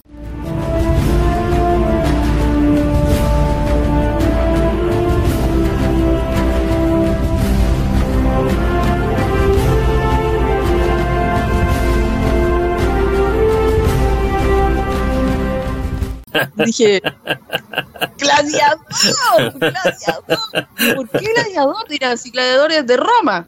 Ya, pero en esas carreras de caballo y en esas luchas de gladiadores, eh, iba gente de todas partes, iban, y iban gente de Hispania, porque ya les dije que los españoles eran los mejores jinetes y también eran mercenarios, entonces iban a esas, esas peleas, los llevaban, a veces como esclavos, a veces como libertos que participaban. Y, pensé en Gladiador, pues Gladiador también es una película norteamericana de, que se hizo en el año 2000, que está hecha por Ridley Scott. Ahí no tengo que buscar otra película porque todo el mundo también conoce a Ridley Scott. Además, y que nosotros la mencionamos como Blade Runner, por ejemplo. Exacto, también. Precisamente ve que está todo ligado. Y que aquí actúa el gran Russell Crowe, que hace de, del gladiador, y de Joaquín Phoenix, que es el que hace del emperador. Eh, eh ¿Cómo? No me acuerdo cómodo. Y que tú lo habías mencionado cuando lo mencionaste en Roma, mencionaste a cómodo. Exacto, que era, cómodo, que era fanático del, del, equipo verde de las carreras de caballo. claro. Entonces, ¿y cuál es el nombre de, cuál es el nombre de, cómo se llama de este gladiador? Él se llamaba Máximo Décimo Meridio. Qué nombre más bonito, es como un nombre tan así importante, como, ¿cómo te llamas? Máximo Décimo Meridio. Mi nombre es Máximo Décimo Meridio comandante de los ejércitos del norte, general de las legiones Félix, leal sirviente del único emperador Marco Aurelio, padre de un hijo asesinado, esposo de una esposa asesinada, y juro que me vengaré, en esta vida o en la otra. Y él era español, efectivamente, por eso el pueblo gritaba, español, español, porque él venía de Trujillo, que es una región dentro de, de España, eh, ¿Y por qué lo relaciona esto? Porque él es español y en su armadura, en su armadura aparecen dos caballos, la imagen de dos caballos, y esos son los dos caballos que, Máximo tenía en su casa, en España, en Hispania. Eh, y aquí donde viene una cosa que, que yo dije, wow, esto tiene que ser como designio de los cielos, porque los nombres de los caballos, uno es argento y el otro es escarto, y eso significa argento es plata y escarto significa explorador.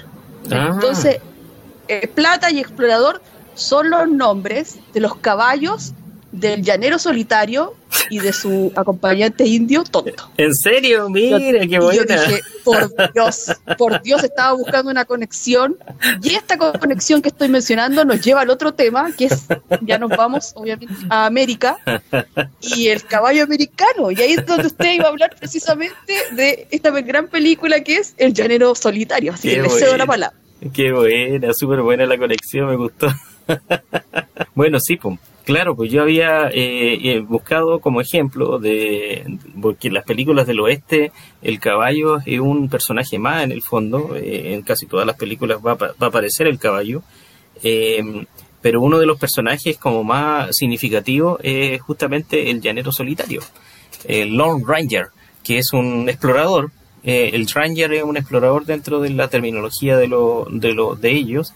Y este personaje de- del, llanero solitario fue creado por un escritor eh, que se llama Fran Stryker. Eh, es un ranger de Texas y está enmascarado. Eh, su aventura ocurren en el viejo oeste norteamericano. Es un justiciero que es muy similar al zorro, se podría decir. o Claro. también está inspirado de cierta manera en Robin Hood. Eh, Este personaje tiene su compañero, eh, que es un nativo americano, eh, que es de la tribu Potawatomi, esa es la tribu, y que se llama Tonto. Como tú decías, claro, pues y ahí están los nombres de los caballos. Esa, ese dato no lo tenía eh, Pame. Ahora, el, el ca- el- originalmente el, el compañero se llama Tonto y en español le cambiaron el nombre y le pusieron Toro.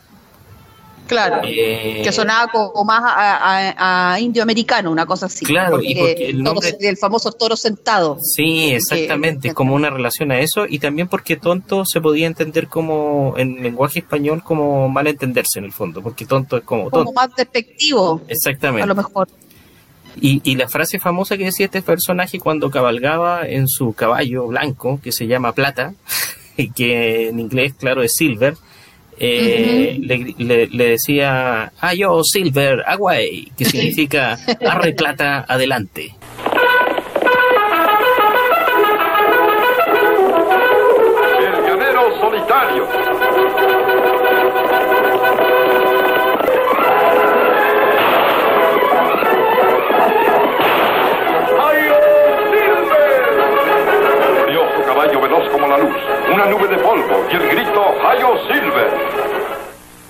Ese es el, ese es el grito. Que es un clásico, un clásico de no solo de la película, sino que de la serie de televisión que daban también. Exactamente. La, este personaje, como decía, eh, lo- eh, fue creado primero eh, para un programa de radio en 1933.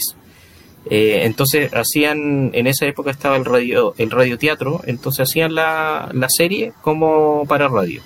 En el año 38 hicieron una tira cómica, una tira de historietas, que se publicaba primero en lo- como tira cómica en los diarios, en el año 38, y en el año 48 salió el- un cómic, específicamente del llanero solitario. Pero la, la serie de televisión más famosa eh, la hicieron entre el año 49 y el 57. Ese fue el programa, el programa de televisión que es de la cadena ABC y que cruzó todos los años 50 y, eh, en, Estados Unidos y en la serie que, que llegó a varios países de Latinoamérica también. También se hicieron varias películas sobre el personaje. Una de 1956 que se llama El caballero, el caballo, el llanero solitario. Hay otra que se llama La leyenda del llanero solitario, que es del año 81. Eh, y que ahí había algo raro porque hay uno de los actores, eh, el, eh, perdón, el actor que interpreta a Toro eh, se llama Michael Horse. es como decir Michael Caballo. Súper raro. es raro. Eso Eh, pasa. Claro, y el malo de esa película está hecho por el actor Christopher Lloyd, que es el mismo actor del Doc de Volver al Futuro. Mm, Actúa, actúa en, en esa en esa película.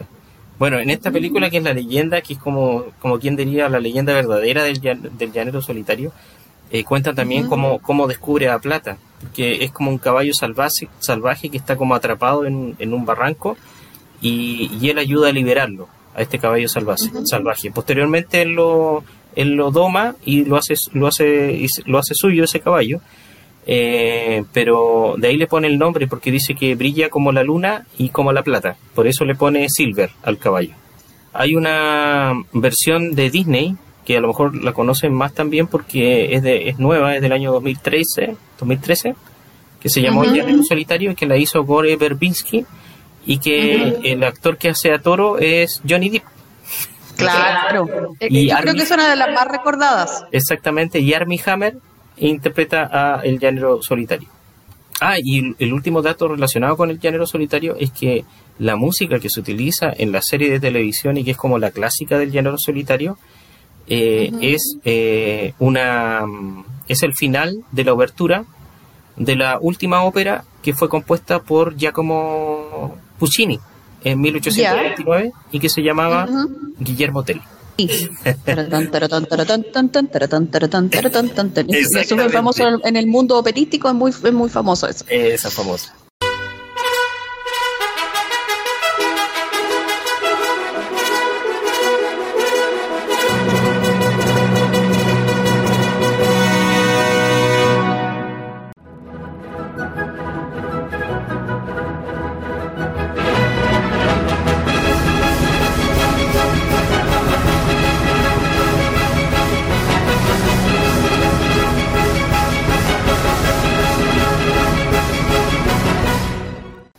Antes que continuemos, me permite, porque saltamos inmediatamente a la película, entonces para contarle un poquito de como de la historia del caballo americano, porque de aquí nace todo. Como hablamos en el comienzo, el caballo en la historia de la humanidad eh, es originario de América del Norte y dijimos que, había pasado por, eh, cuando los continentes estaban juntos, había pasado desde América hacia Euroasia, pero resulta que aquí pasó algo súper extraño porque eh, los anima eh, cuando el intercambio fue al, revés y desde Euroasia llegaron hacia América del Norte, casi extinguieron el caballo, lo consumieron, lo ah. cazaron, que el caballo incluso casi se extinguió, hubieron muy pocos ejemplares.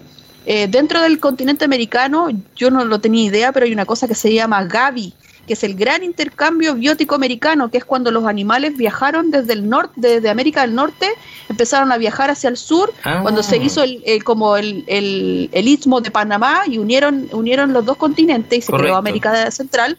Entonces ahí hubieron ciertos animales que alcanzaron a pasar hasta América del, del Sur, eh, no tan al sur eh, para acá, se creía porque ve que los, mapuches habían quedado muy impresionados cuando vieron a los españoles y todo eso.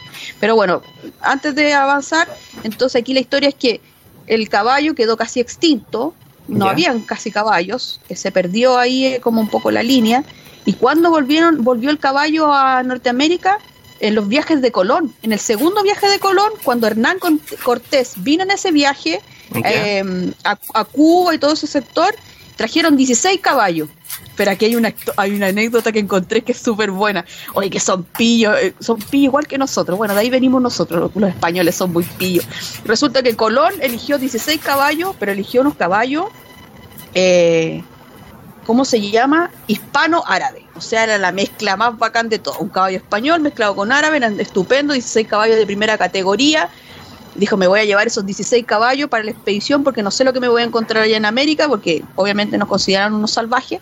Em, pero resulta que en esa carabela, el que estaba encargado de, de, como de la bodega, el que tenía que ver todo lo que subían y, llevaban y cargaban, se enfermó, se enfermó y no pudo ir, no pudo ir a hacer su trabajo. Entonces, los que estaban subiendo las cosas, el alimento, las herramientas, todo lo que iban a llevar para el viaje, ¿Qué hicieron? Cambiaron esos caballos y en vez de subir esos 16 caballos hispano-árabes que eran bacanos y costaban mucha plata, subieron unos caballos todos ordinarios. hicieron, hicieron el cambiazo. me reí un montón cuando lo leí. digo, gatos de campo encontraron la oportunidad, la hicieron. Pero nos hicieron un favor, nos hicieron un favor, porque resulta que los caballos que iban a venir originalmente nos, eran muy delicados y no estaban hechos para, para el territorio de aquí. Usted sabe que aquí hay montaña, eh, entonces ya hace frío.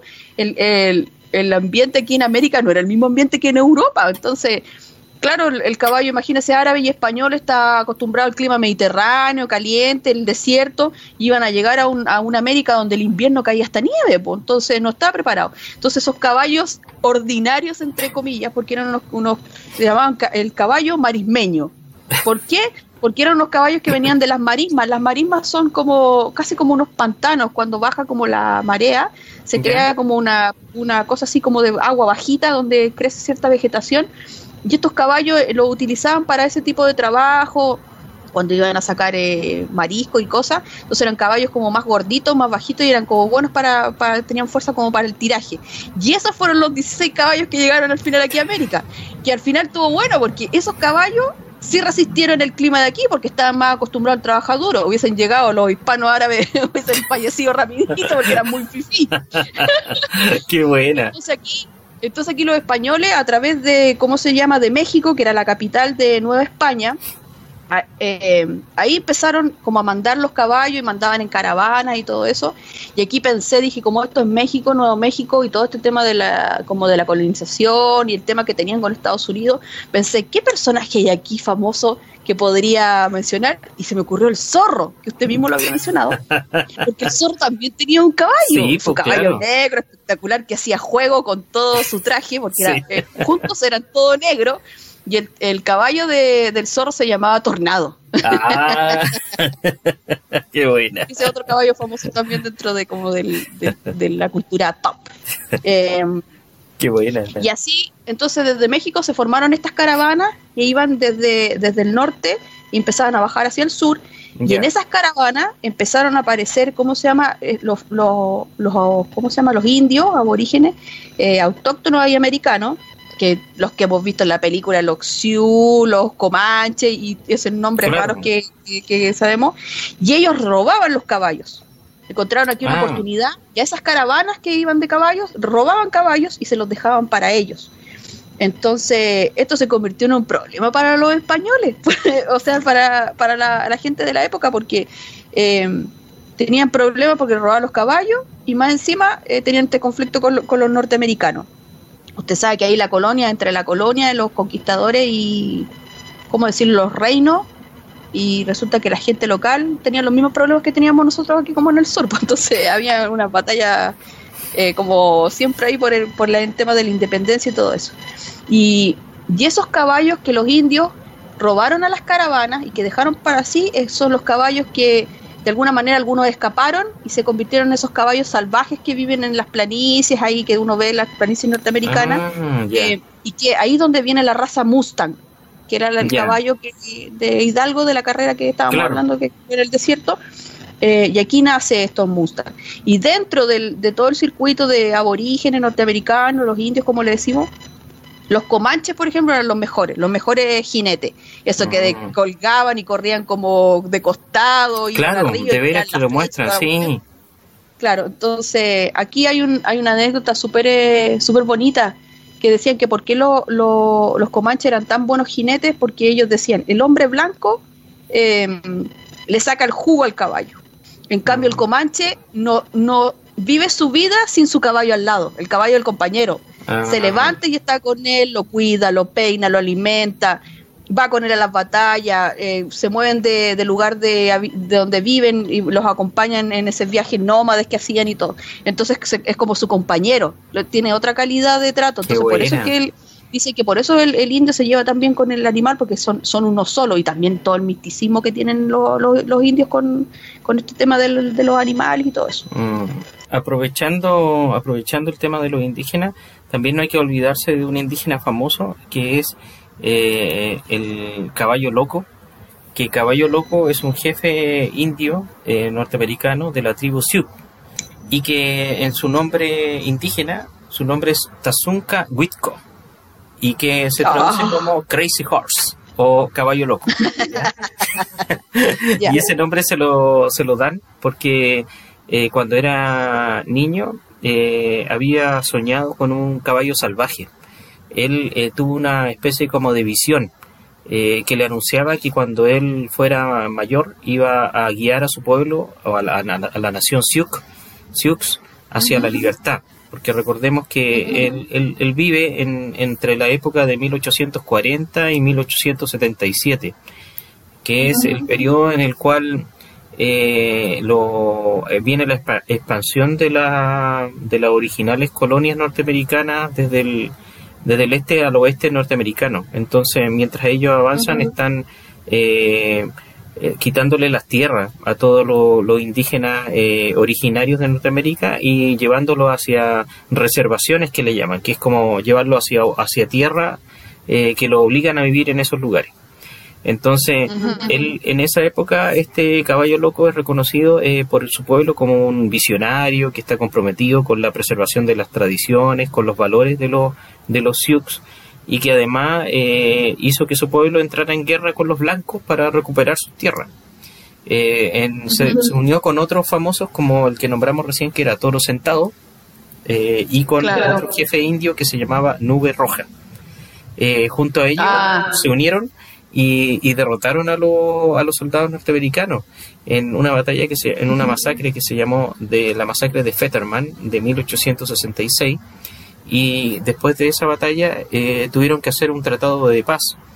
Eh, fue un tratado en 1868, pero Caballo Loco no aceptó ese acuerdo y se fue con su pueblo fuera de la reserva que le habían dado el gobierno a, los Sioux y participó en, en, otras batallas, que una batalla que es súper importante, que eh, una batalla que se llama Rosewood River y Little Bighorn la batalla de Little Bighorn, que es de 1876, es donde los indígenas le ganaron nuevamente la caballería y donde asesinaron al famoso general Custer, que era el, general famoso de la época de la, de la guerra de, secesión también. Eh, y que eh, dicen, que era, dicen que era bastante despiadado. Sí, pues exactamente. Pero ellos se vengaron en esta, en esta batalla de Little Bighorn. Porque, eh, porque asesinaban no solo a los hombres, sino que a las mujeres, los niños. Eh, era como que trataban de borrar de la faz de la tierra a, los indígenas. Sí, sí, bajo la, visión de la época, eso es lo que sucedía en ese momento. Eh, pero finalmente, Caballo Loco, bajo la presión que tuvo del ejército, porque lo empezaron a perseguir, tuvo que rendirse. Y lo encarcelaron en el fuerte Robinson en 1877, donde lo asesinaron a bayonetazo. Y ahí falleció oh. eh, hay una película, hay una película del año 55 que se llama eh, Chief Crazy Horse, que como jefe caballo loco, que en español pusieron El caudillo rebelde. bueno, es una película dirigida por George Sherman, pero el personaje de Caballo Loco lo interpreta Victor Mature, que no sé si se acuerdan, pero Victor Mature hizo el esclavo Demetrius en la película El manto sagrado del 1953. Ah, así es. ¿Ya? Eh, bueno, y en esta película lo interesante es que por primera era una de las primeras películas que reflejaba eh, la conquista del oeste, pero desde el punto de vista de los indios nativos norteamericanos. Aquí yo solamente quisiera agregar que, se me había pasado que el cowboy clásico del, oeste norteamericano desciende del jinete andaluz. Ve que yo le dije que los jinetes españoles eran los mejores. Entonces cuando pasaron para acá con el descubrimiento de América llegaron llegaron personajes y llegaron personas que obviamente si tenían caballos habían que tenían que venir jinetes también, pues. Y llegó el jinete andaluz y de él desciende el cowboy norteamericano. Mira, mira. Bueno, y, siguiendo con, el, caballo en, la historia eh, americana, eh, hay otra película en la cual también hay un caballo, pero es una película más moderna, que es El, Padrino, de 1972, eh, de Francis Ford Coppola, que yo, yo lo había mencionado, que él había sido el productor del Corcel Negro. Pero él se había hecho famoso en el año 72 al dirigir esta película sobre gángsters norteamericanos.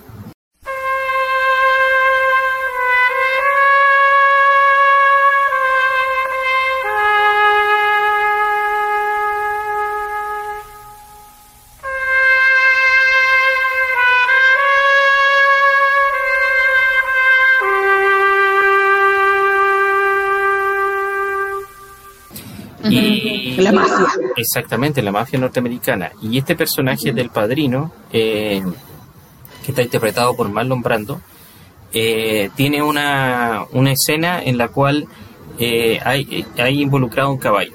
¿ya? hay, hay, un. En, al inicio del padrino hay una escena larga de una boda, en donde van los personajes a pedirle favores al padrino.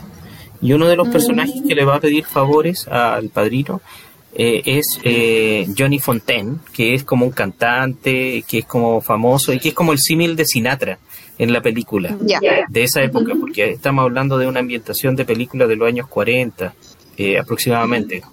Entonces, él quiere actuar, este cantante, en una película que va a dirigir un, un productor de Hollywood que se llama Waltz, pero él no lo, no lo quiere dejar eh, participar. Entonces él le va a pedir ayuda al padrino, eh, don Vito Corleone. Entonces Vito Corleone le dice que no se preocupe, que él se va a hacer cargo, que le va a hacer una oferta que no podrá rechazar a este productor hollywoodiense.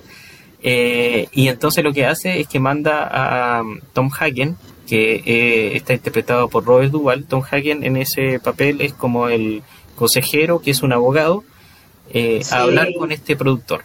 Entonces Hagen va... No hay, no hay, jefe, no hay jefe de mafia que no se preside tal, sino tiene un abogado de confianza que le lleva ahí todas las cosas más oscuras ahí, las cuentas. Exactamente. Entonces Hagen va a Hollywood eh, y Wall se vuelve a negar que no quiere darle el papel a Fontaine.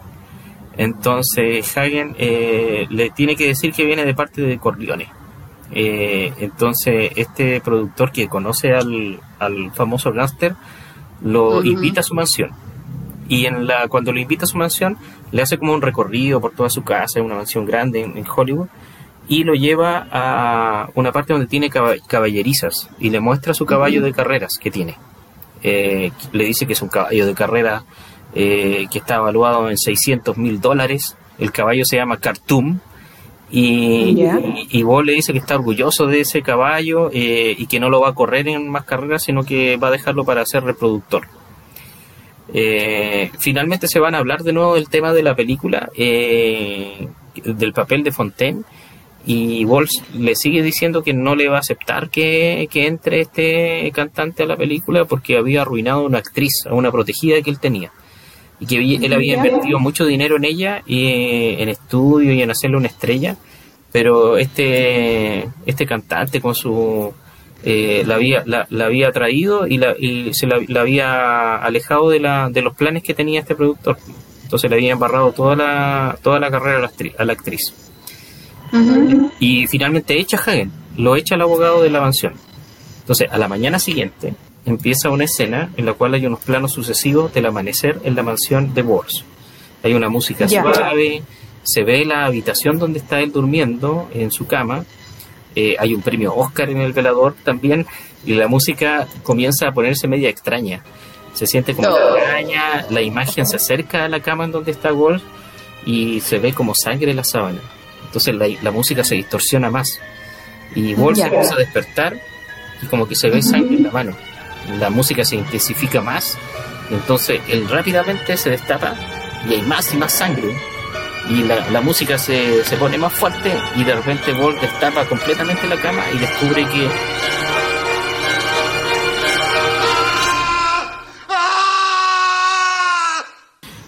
a los pies de la cama está la cabeza de su querido caballo Khartoum y está cercenada en la cama, cubierta de sangre igual se empieza a gritar, a gritar así desesperado y horrorizado. Y los gritos se pierden en un eco en donde se vuelve a ver la mansión desde fuera mientras está eh, amaneciendo así plácidamente en Hollywood. Es una escena súper fuerte para la época sí. Eh, y que y que puede una y causa un poco de impresión verla, pero ahí está el meten el, el tema del caballo en la, en la película y este tipo de presión que ejerce la mafia sobre este productor hollywoodiense. Sí. Yo, yo vi la película esa cuando yo tenía como 10 años, 12 años, y cuando llegó esta escena, ¡oh, quedé mal! Porque es terrible ver eh, la cabeza cortada del caballo, más encima que si uno es niño y no siempre quiere los animales.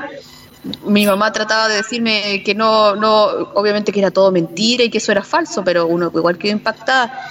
Eh, claro, y ese era el precio de, darle la espalda al padrino, pues. O sea decir, no, no, no, hay forma de decirle que no al padrino. Cuando el padrino pide algo, lo, lo, está pidiendo, pero en el fondo es una orden y uno tiene que aceptarlo, porque si no se va contra la mafia y la mafia es capaz de hacer todo.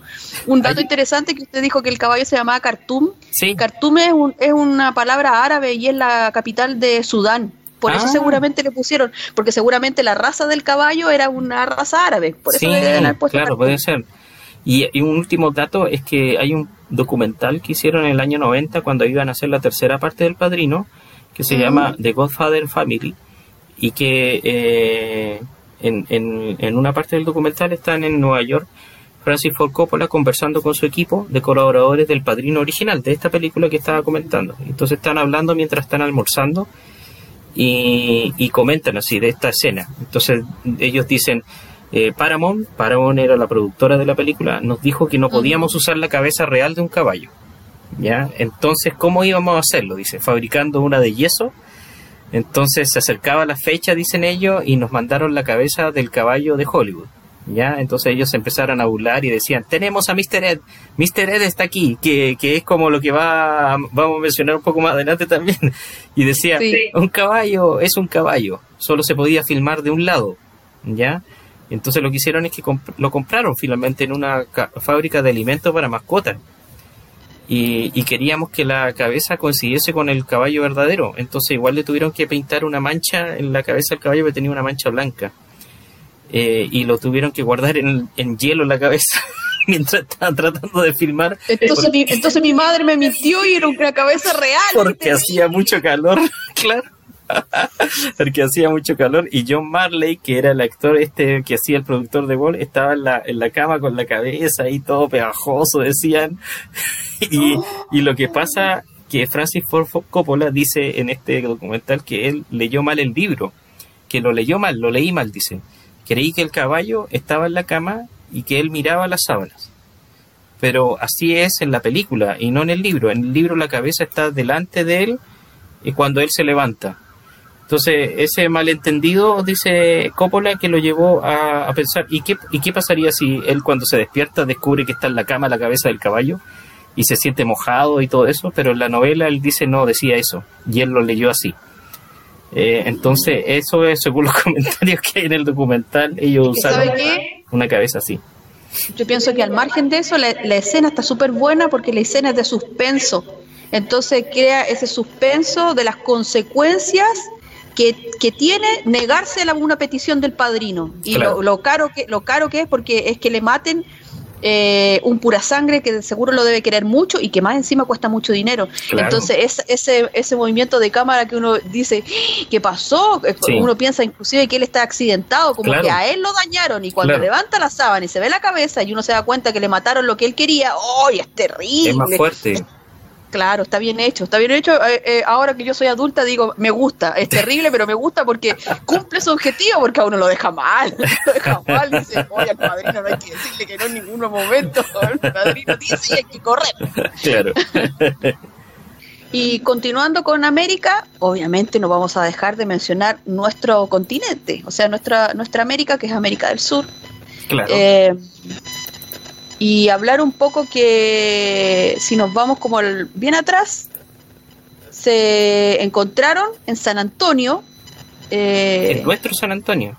En nuestro San Antonio, hace, me parece que hace un par de años atrás hubo un hallazgo súper importante porque se pensaba que el caballo haber, al, al haberse extinguido y se pensaba que no había llegado tan al sur, pero resulta que sí se encontraron estos vestigios en San Antonio, más particularmente en Matanza, de, ¿cómo se llama? De restos óseos de caballo.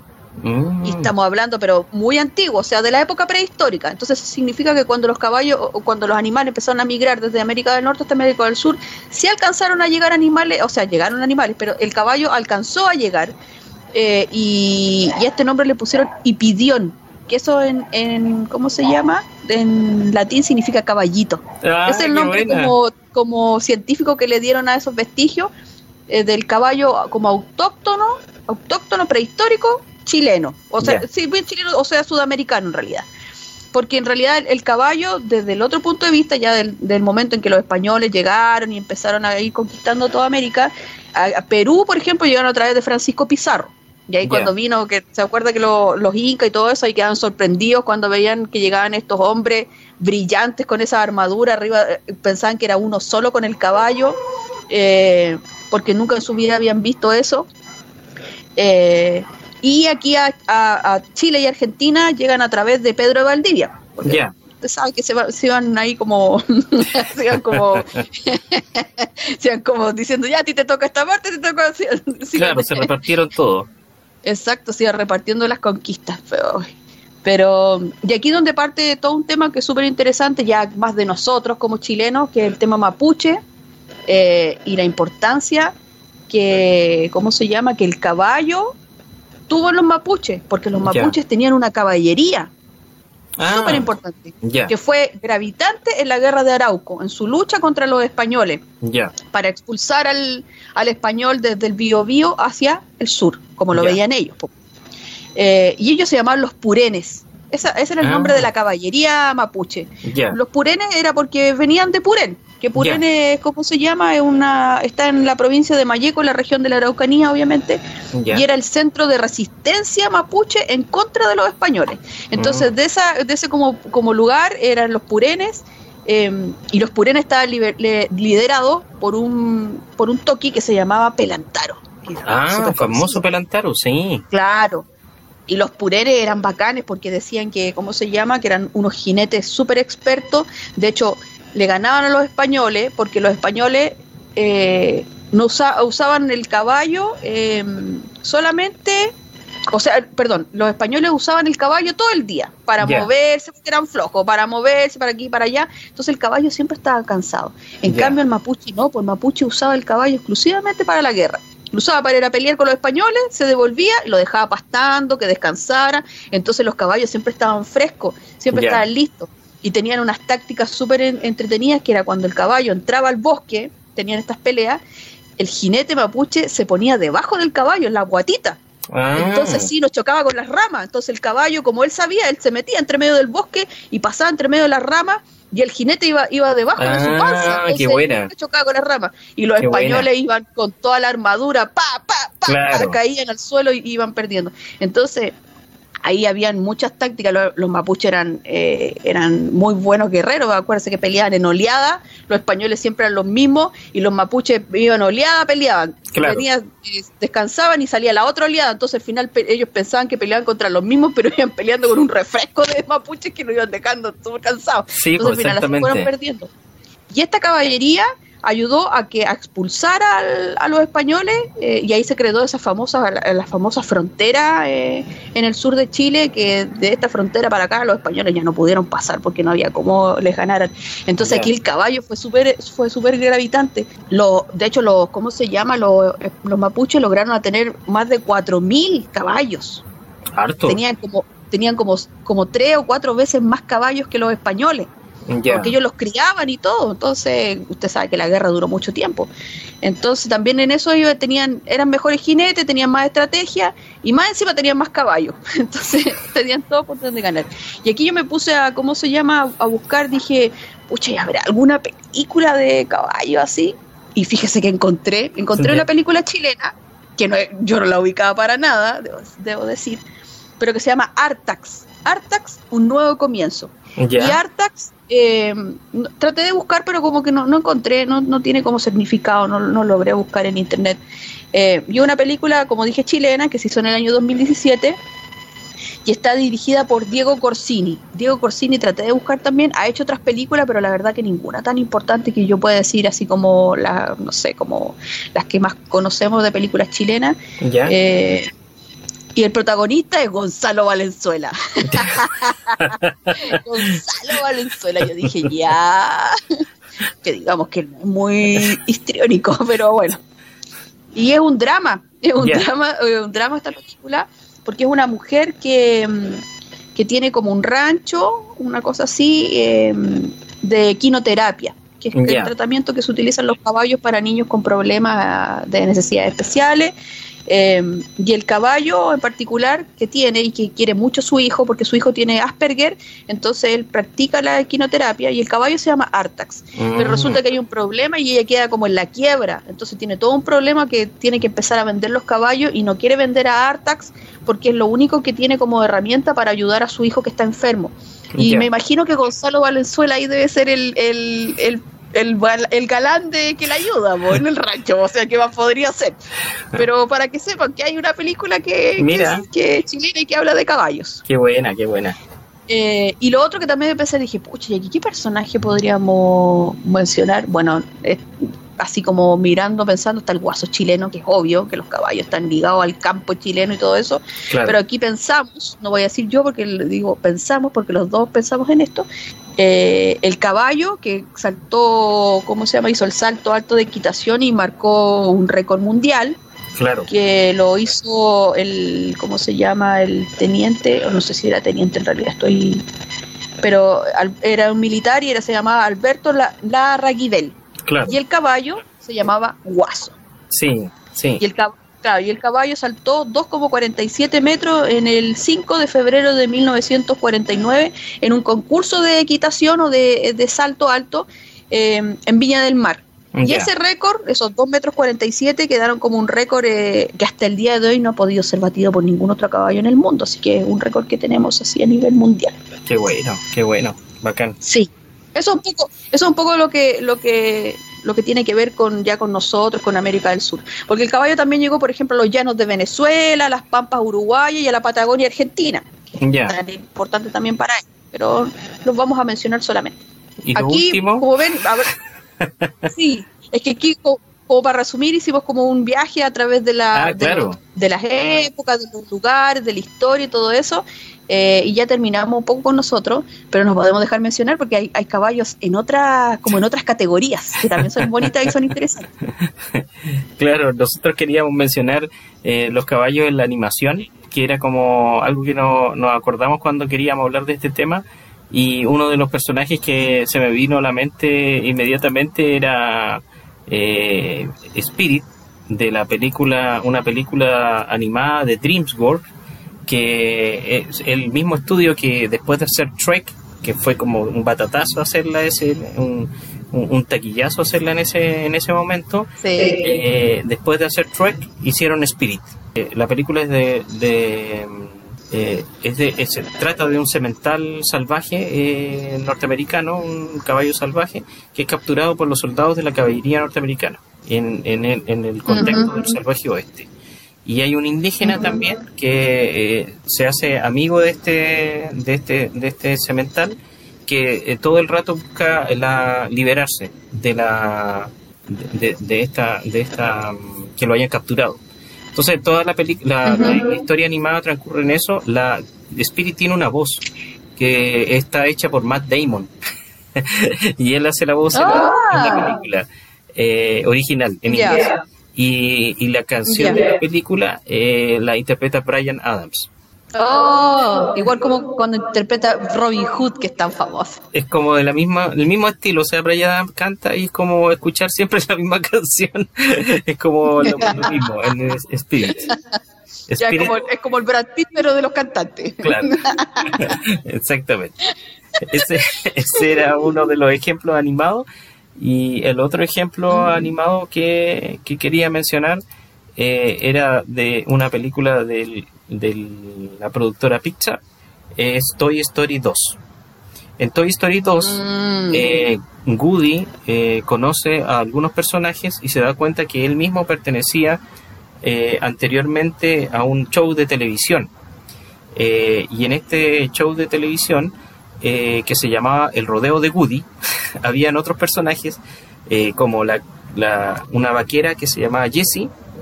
eh, había, había también un, un- un tipo que era como un minero, que es como el malo de la, de la película. Pero también Sí. había un caballo que se llama, en español se llamaba Tiro al Blanco. Y lo- y digo, digo que en español porque en el original inglés se llama Bull's Ace, que es Diana, que es como la Diana, igual como el tiro al blanco, pero esta es la Claro. Diana de la flecha en el fondo. Pero en Claro, España... es que sabe que ¿Ah? Mm. Lo que pasa es que le utilizaron el nombre porque nosotros no le decimos tirar a la diana, es como tirar al blanco. Claro, por eso le cambiaron tiro al tiro al blanco, exactamente, para hacerlo más conocido. Pero en España le Claro. pusieron, le pusieron, hizo- usaron su crea- creatividad y le pusieron perdigón. Pero ¿por qué perdigón? Si los perdigones son balas pequeñas, ¿qué tiene que ver? Hoy los españoles siempre asesinando los nombres de las películas. se Eh, el no sé. Como, Bueno. como lo vi yo una vez en un meme, que los españoles tienen que pedirle perdón al mundo por esto que están haciendo. bueno, pero bueno, yo, la cosa es que eh, la, la, la frase famosa de esta película es cuando Woody le dice, corre como el viento, tiro al blanco.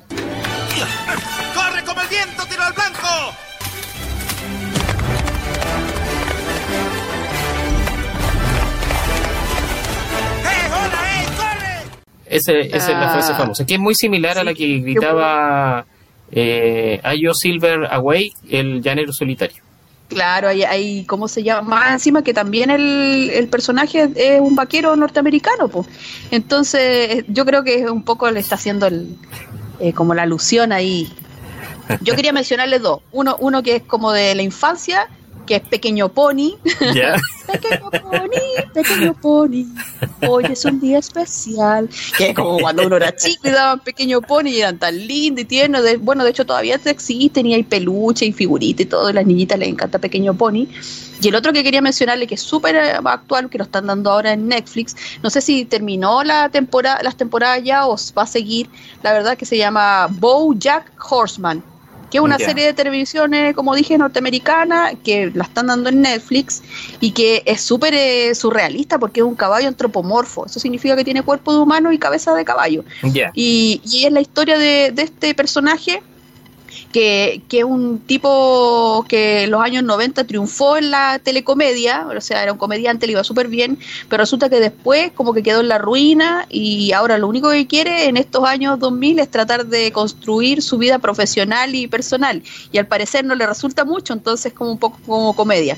Eso quería mencionarlo porque me pareció gracioso. Yo no lo ubicaba, eh, alguien me dio el dato, así que como que lo, lo empecé a pensar.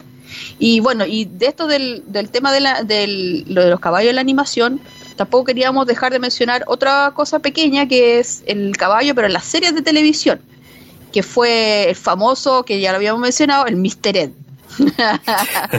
Mr. Ed que eh, es un caballo que, que habla, pues resulta que es un caballo que, que estaba en, un en una granja y tenía su cabeza asomada y era súper intruso y opinaba sobre todo y hablaba y siempre metía, ¿cómo se llama?, en problemas a Wilbur, que era su dueño y que era un arquitecto, pero así como lo metía en problemas también le daba las soluciones, pues y es una, una serie de televisión que se emitía en los años 60 en Estados Unidos. Y es chistoso porque me acordé de la canción que es Caballo con voz, no hay dos, no hay dos, solo. Ed tiene bella voz feliz de aquel que escucha el sabio caballo. Ed. Y me hizo acordar cuando, cuando yo la veía, yo la veía en televisión, porque a veces daban algunas de estas cosas, y me, trajo como, como recuerdo, porque no sé, pues ahora no se hacen estas cosas, pero en esos tiempos como que los, los temas eran más variados. Ahora no sé si alguien vería un caballo ahí dando opiniones. Caballos con voz, no hay dos, no hay dos, solo. Ed tiene bella voz, feliz de aquel que escucha el sabio caballo. Ed. Es toda una fuente del saber, para él no hay problema sin solución. Ustedes lo verán, el gran. Ed es un campeón. Es más o menos el resumen y, y lo que se quiso mostrar de, desde la prehistoria hasta un caballo parlante, la historia del caballo. Bueno, terminamos entonces nuestra historia del, del caballo, o el caballo del cine en este caso, y toda la, to- todos los datos que dimos durante todo este tiempo. Pensamos que era un tema más, más simple de tratar, pero tenía muchos muchos ejemplos durante la historia, así que estuvo muy entretenido.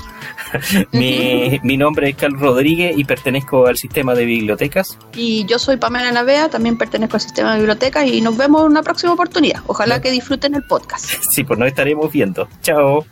Adiós. Ciencia, arte, tecnología, música. Los temas que desde siempre han apasionado al ser humano se reúnen para hacerte viajar a través del sonido. Porque el saber no ocupa lugar. Abrimos nuestros archivos digitales en Radio UNAV. Esto es Código Abierto, un podcast de colección. Contenidos para aprender, disfrutar y compartir.